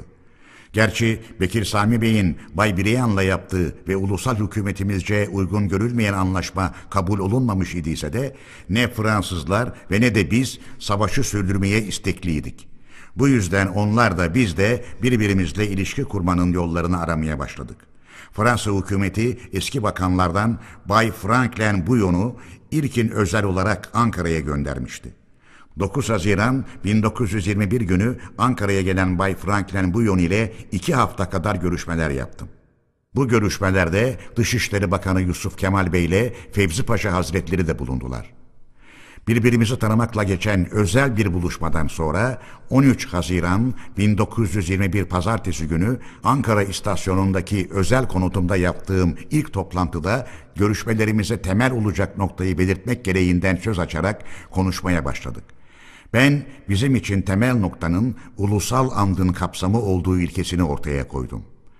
Bay Franklin Bouillon, ilkeler üzerinde tartışmanın güçlüğünü ileri sürüp Sevr Anlaşması'nın bir olup bitti olarak ortada bulunduğunu söyledikten sonra Londra'da Bekir Sami Bey ile Bay Brian'ın yaptıkları anlaşmayı temel saymanın ve bu anlaşmadaki ulusal anda aykırı noktalar üzerinde tartışmanın uygun olacağını söyledi. Bu önerinin de uygunluğunu pekiştirmek için Londra'ya giden delegelerimizin ulusal anttan söz etmediklerini, ulusal andın ve ulusal ayaklanmanın değil Avrupa'da daha İstanbul'da bile değerlendirilmemiş olduğunu söyledi. Ben verdiğim karşılıklarda dedim ki, eski Osmanlı İmparatorluğundan yeni bir Türkiye devleti doğmuştur. Bunu tanımak gerekir. Bu yeni Türkiye her bağımsız ulus gibi haklarını tanıtacaktır.'' Sevr Anlaşması Türk ulusu için öylesine uğursuz bir ölüm kararıdır ki onun bir dost ağzından çıkmamasını isteriz. Bu görüşmelerimiz sırasında da Sevr Anlaşması'nın adını anmak istemem. Sevr Anlaşması'nı kafasından çıkarmayan uluslarla yapacağımız işlemlere güvenemeyiz. Bizim bakımımızdan böyle bir anlaşma yoktur.'' Londra'ya giden delegeler kurulumuzun başkanı böyle konuşmamış ise verdiğimiz yönergeler ve yetkilere göre iş görmemiş demektir. Yanlış iş görmüştür. Bu yanlışlık yüzünden Avrupa ve özellikle Fransa kamuoyunda ters etkiler belirdiği görülüyor. Bekir Sami Bey'in gittiği yoldan gidersek biz de onun gibi yanlış iş yapmış oluruz. Avrupa'nın ulusal andı bilmemesi düşünülemez. Avrupa ulusal an terimini öğrenmemiş olabilir.'' Ama yıllardan beri kan döktüğümüzü gören Avrupa ve bütün dünya şu kanlı çarpışmaların neden ileri geldiğini elbet düşünmektedir. Ulusal ant ve ulusal ayaklanmayı İstanbul'un bilmediği yolundaki sözler ise doğru değildir. İstanbul halkı bütün Türk ulusu gibi ulusal ayaklanmayı bilmektedir ve ondan yanadır. Ona karşı olan ve bilmiyor görünen kişi ve uyrukları azdır ve ulusça bilinmektedir.'' Franklin Bouillon, Bekir Sami Bey'in önerge ve yetki dışında iş görmüş olduğu yolundaki sözlerim üzerine dediler ki, bunu açığa vurabilir miyim? Söylediklerimi istediği yerlere bildirebileceğini ve anlatabileceğini söyledim.'' Bay Franklin Bouillon, Bekir Sami Bey ile yapılan anlaşmadan ayrılmamak için özürler ileri sürerken, Bekir Sami Bey'in bir ulusal ant olduğundan ve onun sınırı dışına çıkamayacağından söz etmediğini, eğer söz etseydi o zaman ona göre görüşülüp gereğince iş yapılabileceğini ama şimdi işin güç olduğunu söyledi ve Kamuoyu bu Türkler delegeleri aracılığıyla bundan niçin söz etmemişler de şimdi yeni yeni işler çıkarıyorlar diyeceklerdir dedi. Uzun görüşme ve tartışmalar sonunda Bay Franklin Bouillon, İrkin ulusal anda okuyup anladıktan sonra görüşmek üzere görüşmelerin geriye bırakılmasını önerdi. Ondan sonra ulusal andın maddeleri baştan sona değin birer birer okunarak görüşüldü ve tartışıldı. Üzerinde en çok durulan madde yabancılara verilmiş ayrıcalık haklarının kaldırılması, bağımsızlığımızın tam olarak tanınması ile ilgili madde oldu.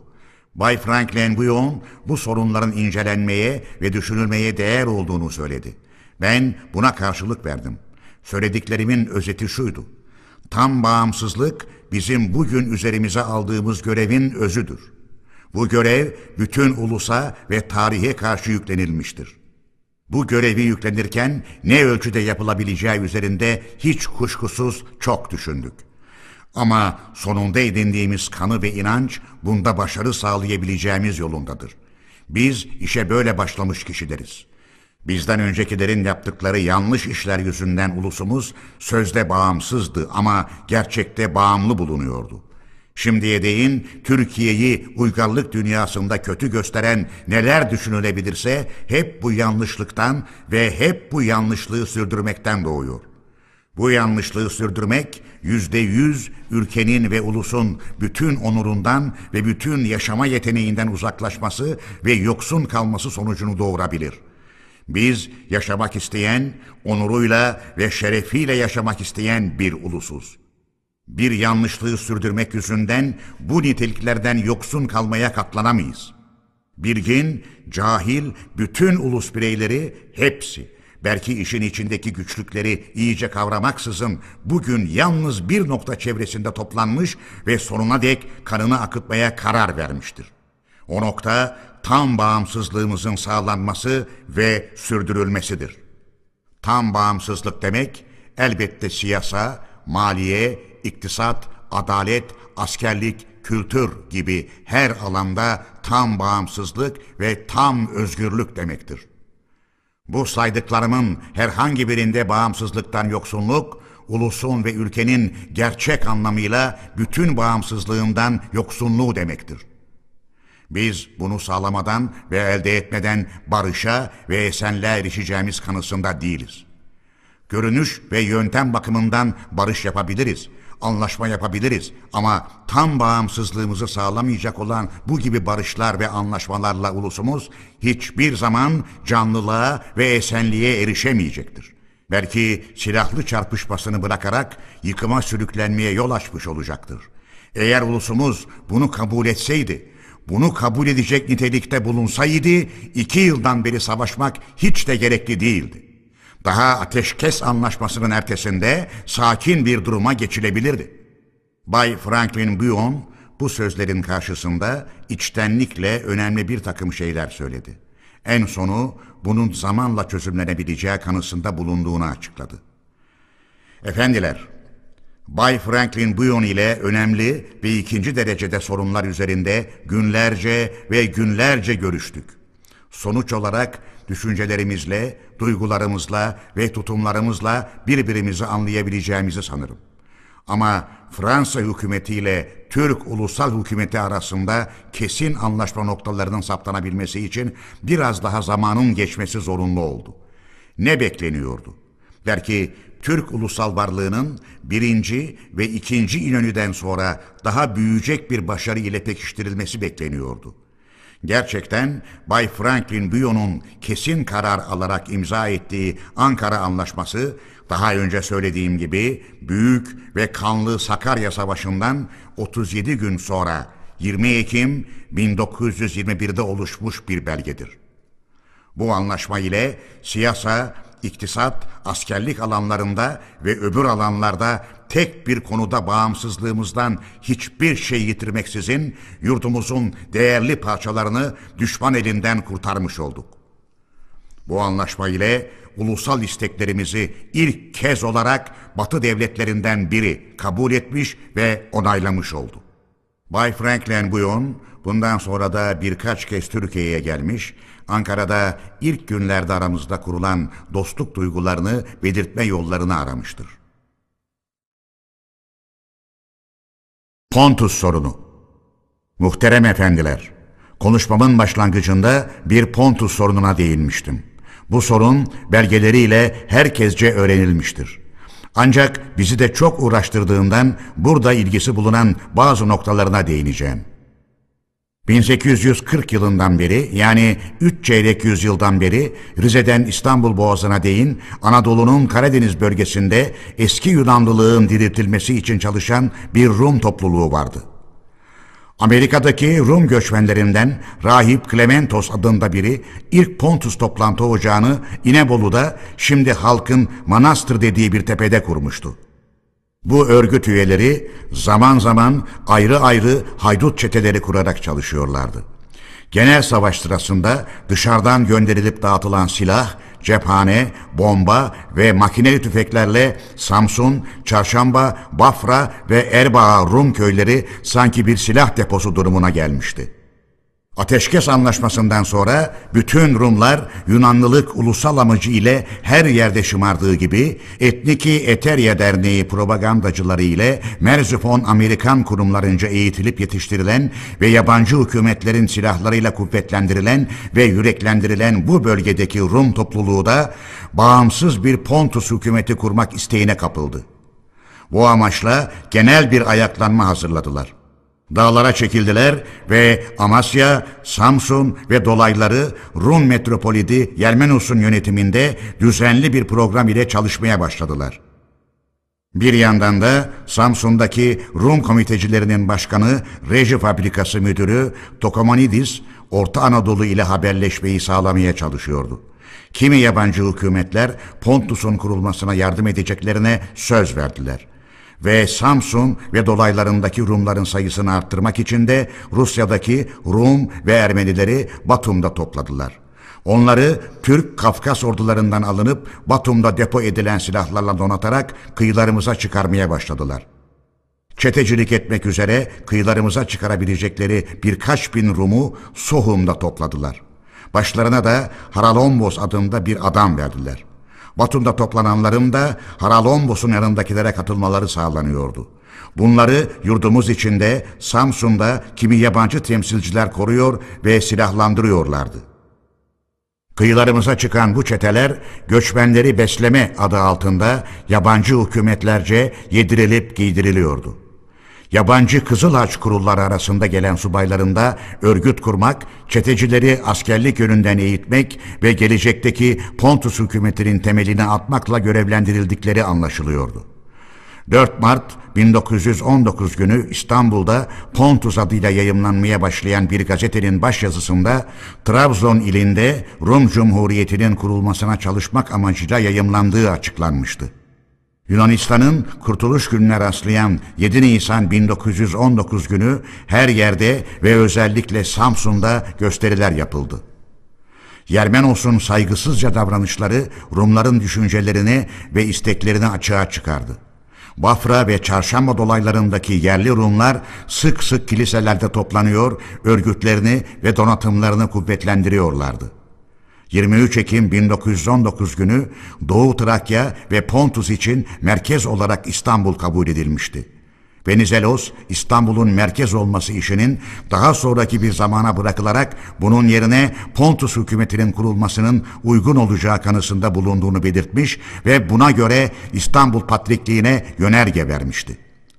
Bir yandan da İstanbul'da Yunan gizli kolluğu kurmakla görevlendirilen Albay Aleksandros Zimragaki, Pontus jandarmasını düzene sokmak üzere Eyfel Yunan torpidosu ile bir subaylar kurulunu göndermişti. Türkiye'de bu işler olurken Batum'da da 18 Aralık 1919'da Pontus Rum Hükümeti adıyla bir hükümet kurulmuş ve örgütleşmeye başlamıştı. 19 Temmuz 1920'de de Batum'da Karadeniz, Kafkas, Güney Rusya Rumları Pontus sorunu üzerine bir kurultay topladılar. Bu kurultayın andırısı üyelerden birinin aracılığıyla İstanbul'daki Rum Patrikliğine gönderildi. Pontusçular 1920 yılı sonlarına doğru çalışmalarını büsbütün arttırarak iyice ortaya çıktılar.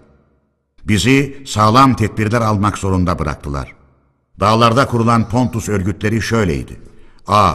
Bir takım elebaşılar yönetiminde silahlı ve savaşçı kuvvetler. B. Bunların beslenmesini sağlayan üretimci Pontus halkı.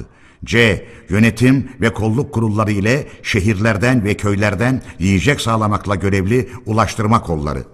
Çetelerin çalışma bölgeleri ayrılmıştı. Pontus haydutlarının kuvveti başlangıçta 6 bin 7 bin silahlıydı. Daha sonra her yerden katılanlarla 25 bini buldu. Bu kuvvet ufak birliklere ayrılarak çeşitli yerlerde barınıyorlardı. Pontus çetecilerinin işi gücü Müslüman köylerini yakmak, Müslüman halka karşı akla hayale sığmaz ağır suçlar işlemek gibi kan dökücü bir sürünün yaptıklarından başka bir şey değildi. Biz Anadolu'ya çıkar çıkmaz Türk halkı uyardık. Akla gelen tehlikelere karşı tedbirler almaya başladık. Merkezi Sivas'ta bulunan 3. kolordu yalnız çeşitli bölgelerde gözüken çeteleri izleyip tepelemekle uğraştı. Trabzon bölgesinde dolaşan Köroğlu adındaki Rum çetesiyle Eftalidi çetesini ve öbür çeteleri merkezi İstanbul'da bulunan 15. kolordu izleyip tepeliyordu. Bir yandan da Pontus haydutlarının dönüp dolaştıkları yerlerde halk silahlandırılarak ulusal örgütler kuruldu. Anadolu ortasında yeniden çıkan bir takım iç ayaklanmalar. Efendiler, Sivas kuzeyinde ve Yozgat'ta çıkan ve sizlerce de bilinen iç ayaklanma olaylarından başka 1920 yılı sonlarında yeniden Anadolu ortasında Zile yöresinde Küçük Ağa, Deli Hacı, Aynacı oğulları, Erbaa yöresinde Kara Nazım, Çopur Yusuf ve başka yerlerde Deli Hasan, Küçük Hasan gibi bir takım deli başlarla Yozgat, Çayözü Çerkezlerinden meydana gelmiş çeteler 1921 yılı başlarında da Koçkiri aşireti başkanlarından Haydar Bey, İstanbul'da Seyit Abdülkadir'den aldığı yönerge üzerine Alişan ve hısımlarından Naki, Alişer ve başkalarıyla birlikte ayaklanmaya başlamışlardı. Birçok kuvvetlerimiz bir yandan Pontusçuları bir yandan da bu ayaklananları izleyip tepelemekle uğraşıyorlardı. Merkez ordusunun kurulması ve Nurettin Paşa'nın komutanlığa atanması. Efendiler, Hatırlarsınız ki Nurettin Paşa Yunan ordusunun ilk saldırıcı görünüşü karşısında bir takım boş ve akla yatmaz düşünceler ileri sürdüğü için kendisine görev verilmemiş olduğundan bizimle işbirliği yapamayacağını bir mektupla bildirip izin alarak Taşköprü'ye gitmişti. Bundan beş ay sonra Nurettin Paşa'yı tutan kimi kişiler gerek Fevzi Paşa Hazretlerine gerek bana Nurettin Paşa'ya bir görev verilirse kendisinin bunu güvençle ve içtenlikle yapacağını söyleyerek aracılık ettiler. Biz de Anadolu ortasındaki güvenliği sağlamakla görevli kuvvetlerimizi büyüyecek bir komuta altında birleştirmenin yararlı olacağını düşündüğümüzden 9 Aralık 1920'de Sivas'taki 3. kolorduyu kaldırıp onun görevini yeni kurduğumuz merkez ordusuna verdik. Bu orduya da Nurettin Paşa'yı komutan yaptık. Nurettin Paşa merkez bölgesinde bir yıla yakın bu görevi yaptı. Ama yetkisi dışında kimi yurttaşların haklarına el uzatıyor diye milletvekillerinin yakınmaları ve İçişleri Bakanlığı'na soru yöneltmeleri, bakanlığın da bu şikayetleri yerinde görmesi üzerine meclisin isteğiyle Kasım 1921 başlarında görevden çıkarıldı. Meclis Nurettin Paşa'nın yargılanmasına da karar verdi. Bu iş benimle Bakanlar Kurulu arasında bir anlaşmazlık çıkmasına da yol açtı. Ben Nurettin Paşa'ya uygulanmak istenen işlemi kabul etmedim. Fevzi Paşa Hazretleri de benim görüşüme katıldı. İkimizle Bakanlar Kurulu arasında çıkan anlaşmazlık meclisçe bir çözüme bağlandı. Mecliste Nurettin Paşa'yı savundum. Kendisi için ağır bir işlem yapılmasını önledim. Nurettin Paşa'yı aşağı yukarı bundan sekiz ay sonra birinci Ordu Komutanlığında göreceğiz. Muhterem efendiler, Sakarya Savaşı'ndan sonra Başkomutanlık ve Genelkurmay Başkanlığı Ankara'da bulunuyordu. Ben öteki görevlerimle de uğraşıyordum. 3-4 ay geçmemişti ki mecliste Sakarya zaferini unutanlar, muhalefette ileri gitmek isteyenler kendilerini göstermeye başladılar.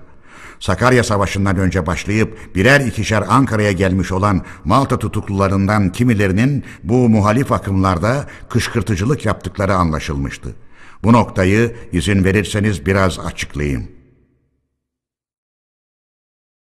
Malta'dan yeni dönen Bayındırlık Bakanı Rauf Bey ile Kara Vasıf Bey askerlik bakımından güdülen siyasayı öğrenmek istiyorlardı. Rauf Bey 15 Kasım 1921'de Ankara'ya gelmişti. Rauf Bey'i 17 Kasım 1921'de açılan Bayındırlık Bakanlığı'na seçtirdik. Rauf Bey'den sonra gelen Kara Vasıf Bey'i de Anadolu ve Rumeli Müdafaa-i Hukuk Grubu Yönetim Kurulu üyeliğine seçtirdim. Bu iki kişinin birinden hükümette, ötekisinden de grupta yararlanmanın yerinde olacağını düşünmüştüm. Çok geçmedi, bir gün Rauf Bey'in Bakanlar Kurulu'nda bir işin açıklanmasını istediği bana bildirildi. O gün Karavasuf Bey'in de grup yönetim kurulunda yine o işin açıklanmasını istediği bildirildi.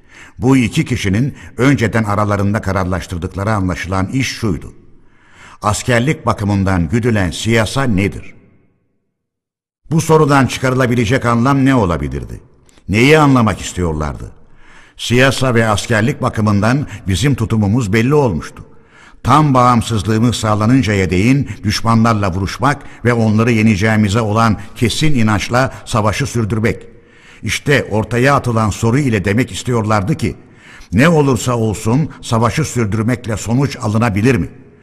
Alınamayacağı da düşünülerek daha şimdiden başka tedbirler ve yollar, anlatmak istedikleri yollar siyasa yollarıdır.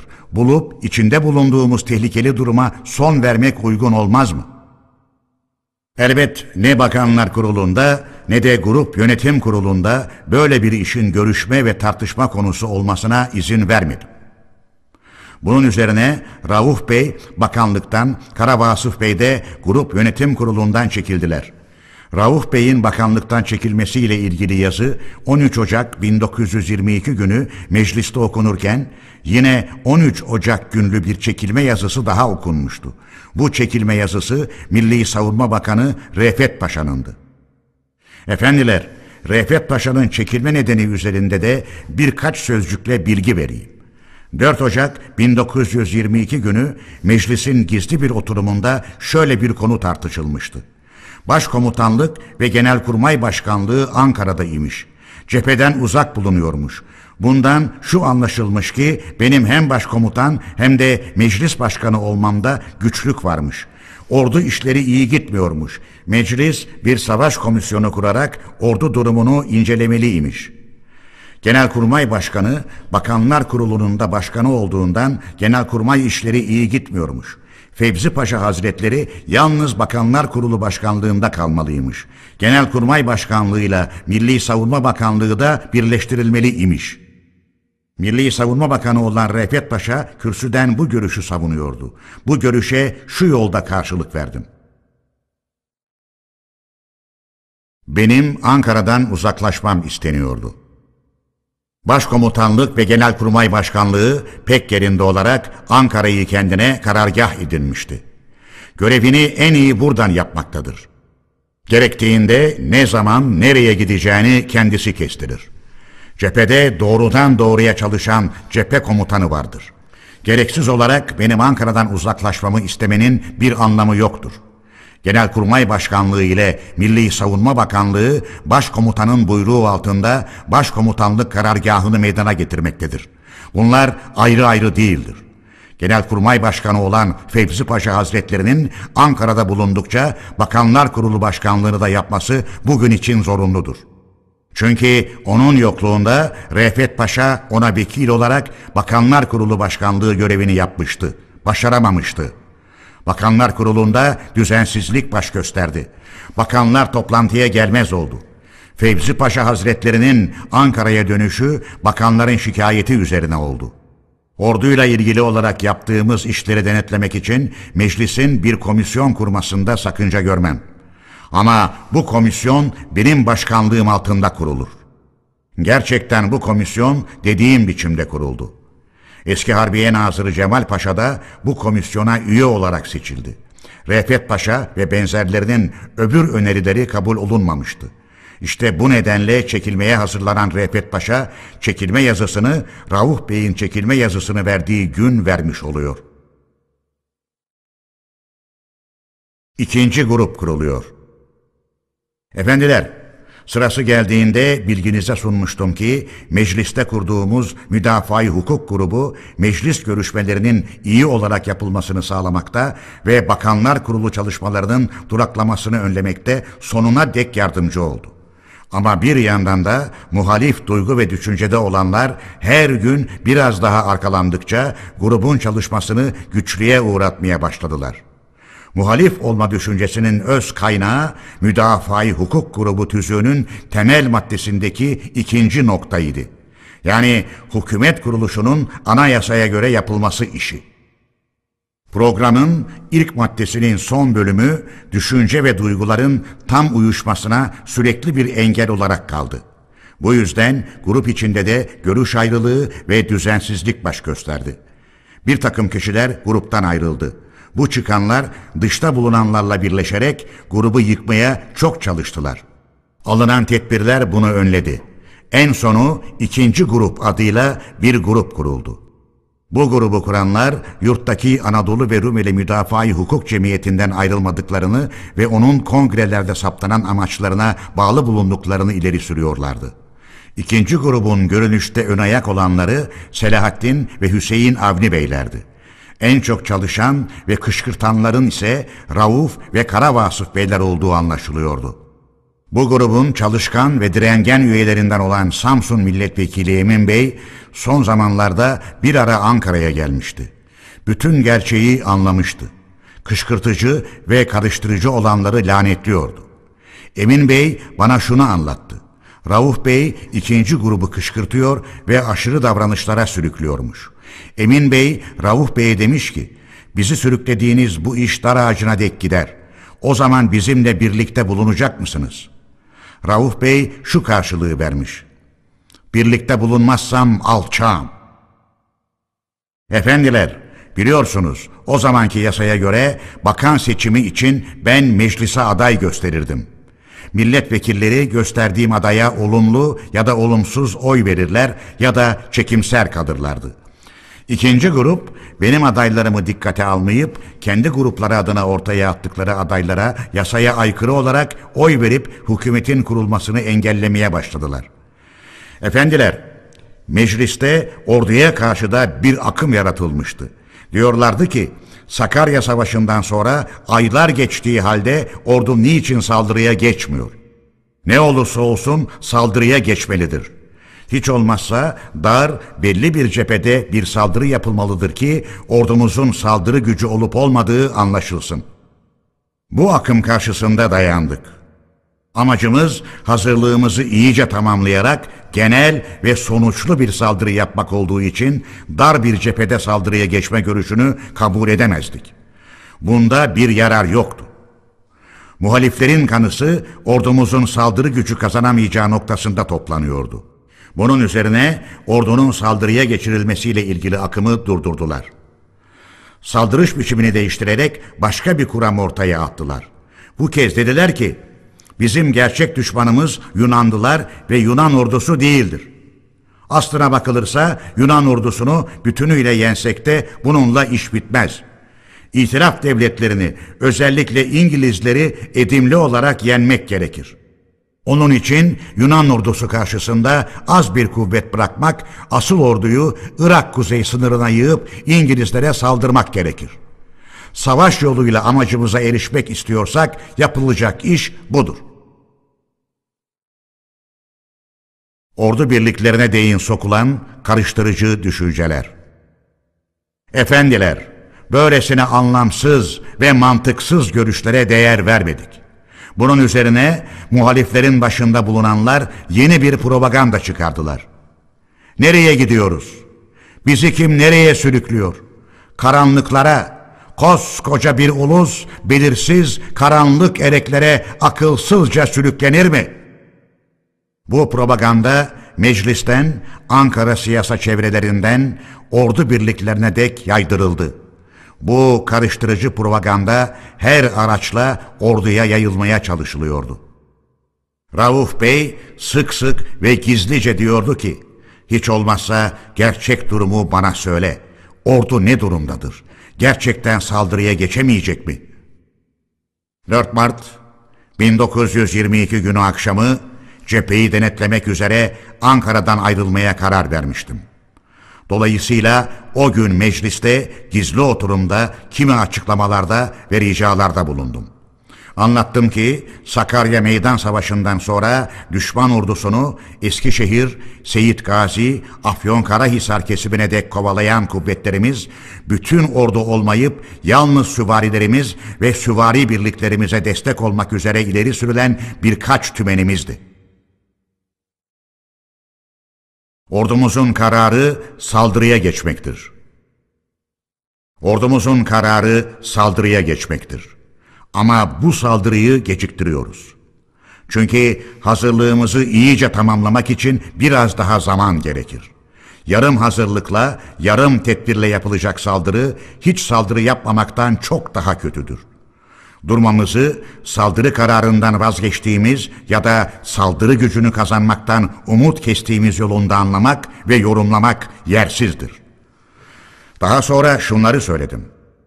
Osmanlılar göze aldıkları savaşın genişliği ölçüsünde hazırlıklı ve tedbirli davranmadıklarından ve daha çok duygularıyla tutkularının etkisi altında iş gördüklerinden Viyana'ya dek gitmişken geri çekilmek zorunda kalmışlardır. Ondan sonra Budapeşte'de de duramadılar. Geri çekildiler. Belgrad'da da yenilip geri çekilmek zorunda bırakıldılar. Balkanları bıraktılar. Rumeli'den çıkarıldılar. Bize içinde düşman bulunan bu yurdu miras bıraktılar. Bu son yurt parçasını kurtarırken olsun tutkularımızdan, duygularımızdan vazgeçerek düşünceli olalım. Kurtuluş için, bağımsızlık için önünde sonunda düşmanla bütün varlığımızla vuruşarak onu yenmekten başka karar ve çare yoktur ve olamaz. Sinir gevşetici sözlere, öğütlere önem verilmemeli ve bel bağlanmamalıdır. Osmanlı yönetim ve siyasasının yarattığı bu türlü anlayış kötü görülmelidir. Orduyla, savaşla, direnmeyle bu işin içinden çıkılmaz. Biçimindeki kaynağı dışarıda bulunan öğütlere uymakla bir yurt ve bir ulus bağımsızlığı kurtarılamaz. Tarih böyle bir olay yazmamıştır. Bunun tersini düşünerek iş göreceklerin acılı sonuçlarla karşılaşacaklarına kuşku yoktur.'' İşte böyle yanlış görüşlü, yanlış anlayışlı kişiler yüzünden Türkiye her yüzyıl, her gün, her saat biraz daha gerilemiş, biraz daha çökmüştür. Bu çöküş yalnız maddesel olsaydı hiçbir önemi yoktu. Ne yazık ki çöküş ahlaki ve tinsel değerleri de kapsamış görünüyor.'' Hiç kuşku yok ki bu büyük ülkeyi, bu koca ulusu dağılıp yok olma uçurumuna sürükleyen başlıca etmen bu olmuştur. Efendiler, bilirsiniz ki mecliste bu anlattığım dönemde en çok olumsuz ve karamsar görünenler bir zamanlar Türk ulusunun kendi kendine bağımsızlığını elde edemeyeceği kanısını ortaya atmış olan kişilerdi. Şunun bunun güdümünü istemekte direnenlerdi. Onun için düşüncelerime şunları da ekledim. Dedim ki, efendiler, maddesel ve özellikle tinsel çöküş korkuyla, güçsüzlükle başlar. Güçsüz ve korkak insanlar herhangi bir yıkım karşısında ulusun da duraksamasına ve çekingen bir duruma gelmesine yol açarlar. Güçsüzlük ve duraksamada öylesine ileri giderler ki sanki kendi kendilerini alçaltırlar. Derler ki biz adam değiliz ve olamayız. Kendi kendimize adam olamayız. Biz varlığımızı sınırsız ve koşulsuz olarak bir yabancının eline bırakalım. Balkan Savaşı'ndan sonra ulusun, özellikle ordunun başında bulunanlarda başka biçimde ama gene bu anlayışla iş görmüşlerdi. Türkiye'yi böyle yanlış yollarda dağılma ve yok olma uçurumuna sürükleyenlerin elinden kurtarmak gerekir. Bunun için bulunmuş bir gerçek vardır. Ona uyacağız. O gerçek şudur. Türkiye'nin düşünen kafalarını büsbütün yeni bir inançla donatmak. Bütün ulusa sağlam bir iç gücü vermek. Yeterince hazırlanmış olması gereken üç araç. Şimdi efendiler, düşmana saldırmak için verilmiş olan kesin kararımızı uygulamaya başlamadan önce hazırlamak ve tamamlamak zorunda bulunduğumuz savaş araçlarının ne olduğunu söyleyeyim. Tam üç aracın hazırlığının yeter ölçüde olduğunu görmek istiyorum. Onlardan birincisi, en önemlisi ve temel olanı doğrudan doğruya ulusun kendisidir. Ulusun varlığı ve bağımsızlığı için gönlünde, vicdanında beliren ve gelişen istek ve dileklerin sağlamlığıdır. Ulus, bu içten gelen isteğini nedenli güçlü gösterirse, bu istek ve dileğinin gerçekleşmesi için nedenli çok dayanç ve inanç gösterirse, düşmanlara karşı başarı sağlamak için o denli güçlü bir aracımız olduğuna inanırım. İkinci araç, ulus adına iş gören meclisin ulusal isteği belirtmekte ve bunun gereklerini inanarak uygulamakta göstereceği dayanç ve yiğitliktir. Meclis, ulusal isteği nedenli çok dayanışma ve birlik içinde belirtirse, düşmana karşı o denli güçlü bir üstünlük aracımız olur. Üçüncü araç, ulusun silahlı yavrularından meydana gelip düşman karşısına çıkarılmış bulunan ordumuzdur. Efendiler dedim, bu üç türlü araç ya da kuvvetin düşmana karşı kurduğu cepheler iki nitelikte düşünülebilir. Kolay anlaşılmak için şöyle diyeyim. İç cephe, dış cephe. Temel olan iç cephedir. Bu cephe bütün yurdun, bütün ulusun meydana getirdiği cephedir. Dış cephe doğrudan doğruya ordunun düşman karşısındaki silahlı cephesidir. Bu cephe sarsılabilir, değişebilir, yenilebilir. Ama bu durum hiçbir zaman bir ülkeyi, bir ulusu yok edemez. Önemli olan ülkeyi temelinden yıkan, ulusu tutsak kıldıran iç cephenin çökmesidir. Bu gerçeği bizden daha çok bilen düşmanlar bu cephemizi yıkmak için yüzyıllarca çalışmışlar ve çalışmaktadırlar. Bugüne dek başarı da sağlamışlardır.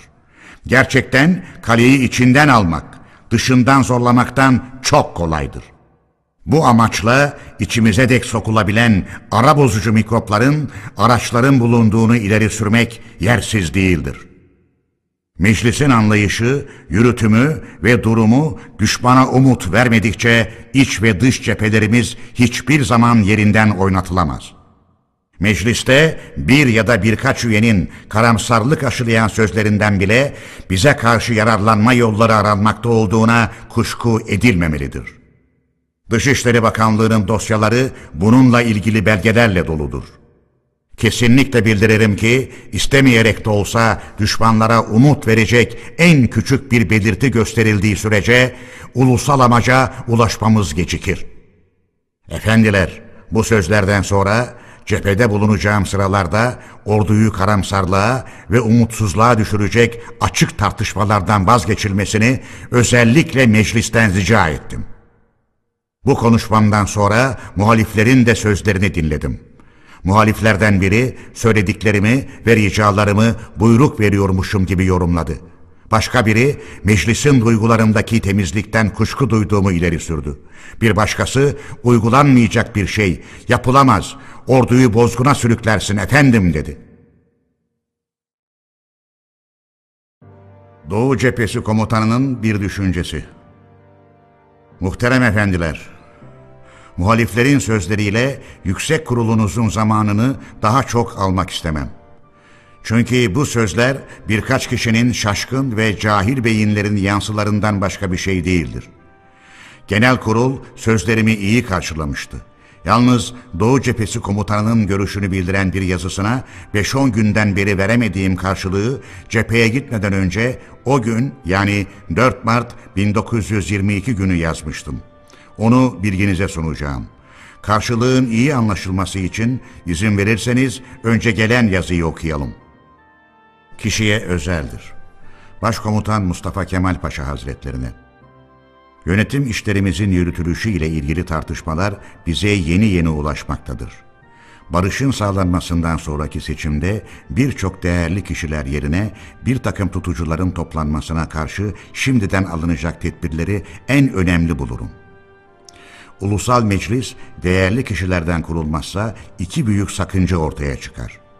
Bundan dolayı ülkemiz şimdiki harabilikten kurtulamaz. Sakıncaların birincisi yenileşme düşüncesi olmayacaktır. İkincisi en önemli tasarıları herhangi bir duyguya kapılarak tartışmayı bile gerekli görmeden geri çevireceklerdir. Böyle bir meclise karşı üyeleri büyük uzmanlar olan ikinci bir meclisin bulunmasını yararlı görüyorum.'' Bu ikinci meclis ulusal meclise yön vereceği ve onu ilerleteceği gibi ülkenin varlığı ile ilgili kararlar millet meclisinde coşkuyla kabul edilse ya da edilmese bile bu meclisin uyarması ve aydınlatması üzerine karar değiştirilebilir ve zararı önlenebilir. Bu meclise ayan diyerek eskinin çürük yöntemini hatırlatmaktan kaçınmak için buna Büyük Uzmanlar Meclisi denilebilir ya da daha uygun bir ad verilebilir. Üyelerini bir takım sınırlamalar ve koşullar altında milletvekili seçiminde olduğu gibi ulus seçebilir.''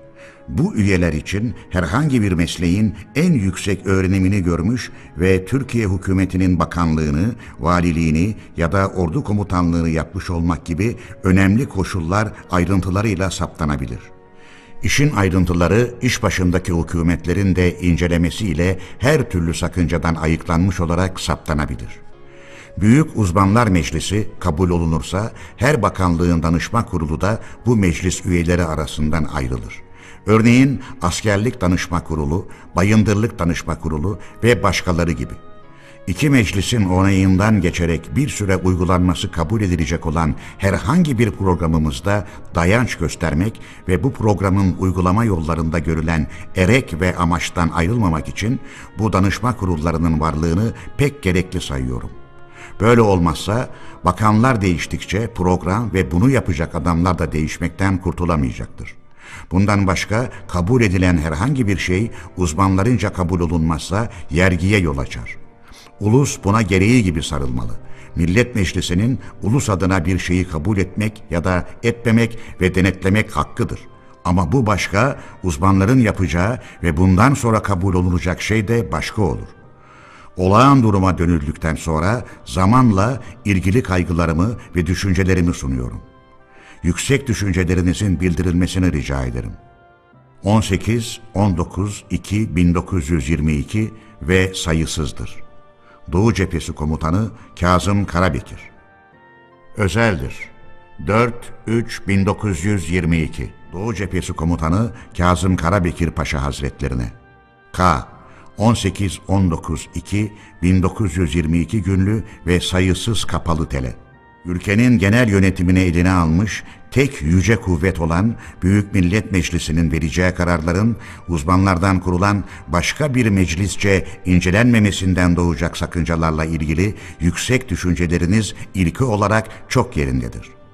Ancak adı ve sanı ayan olmasa bile ulusun bütün hak ve yetkileri de kullanmak üzere seçilmiş ve seçilecek olan Büyük Millet Meclisi'nin temel kararlarını başka bir meclisin kararlarıyla bağlamak genel yönetim işlerinde uyduğumuz ilkelerin özüyle bağdaşamayacaktır.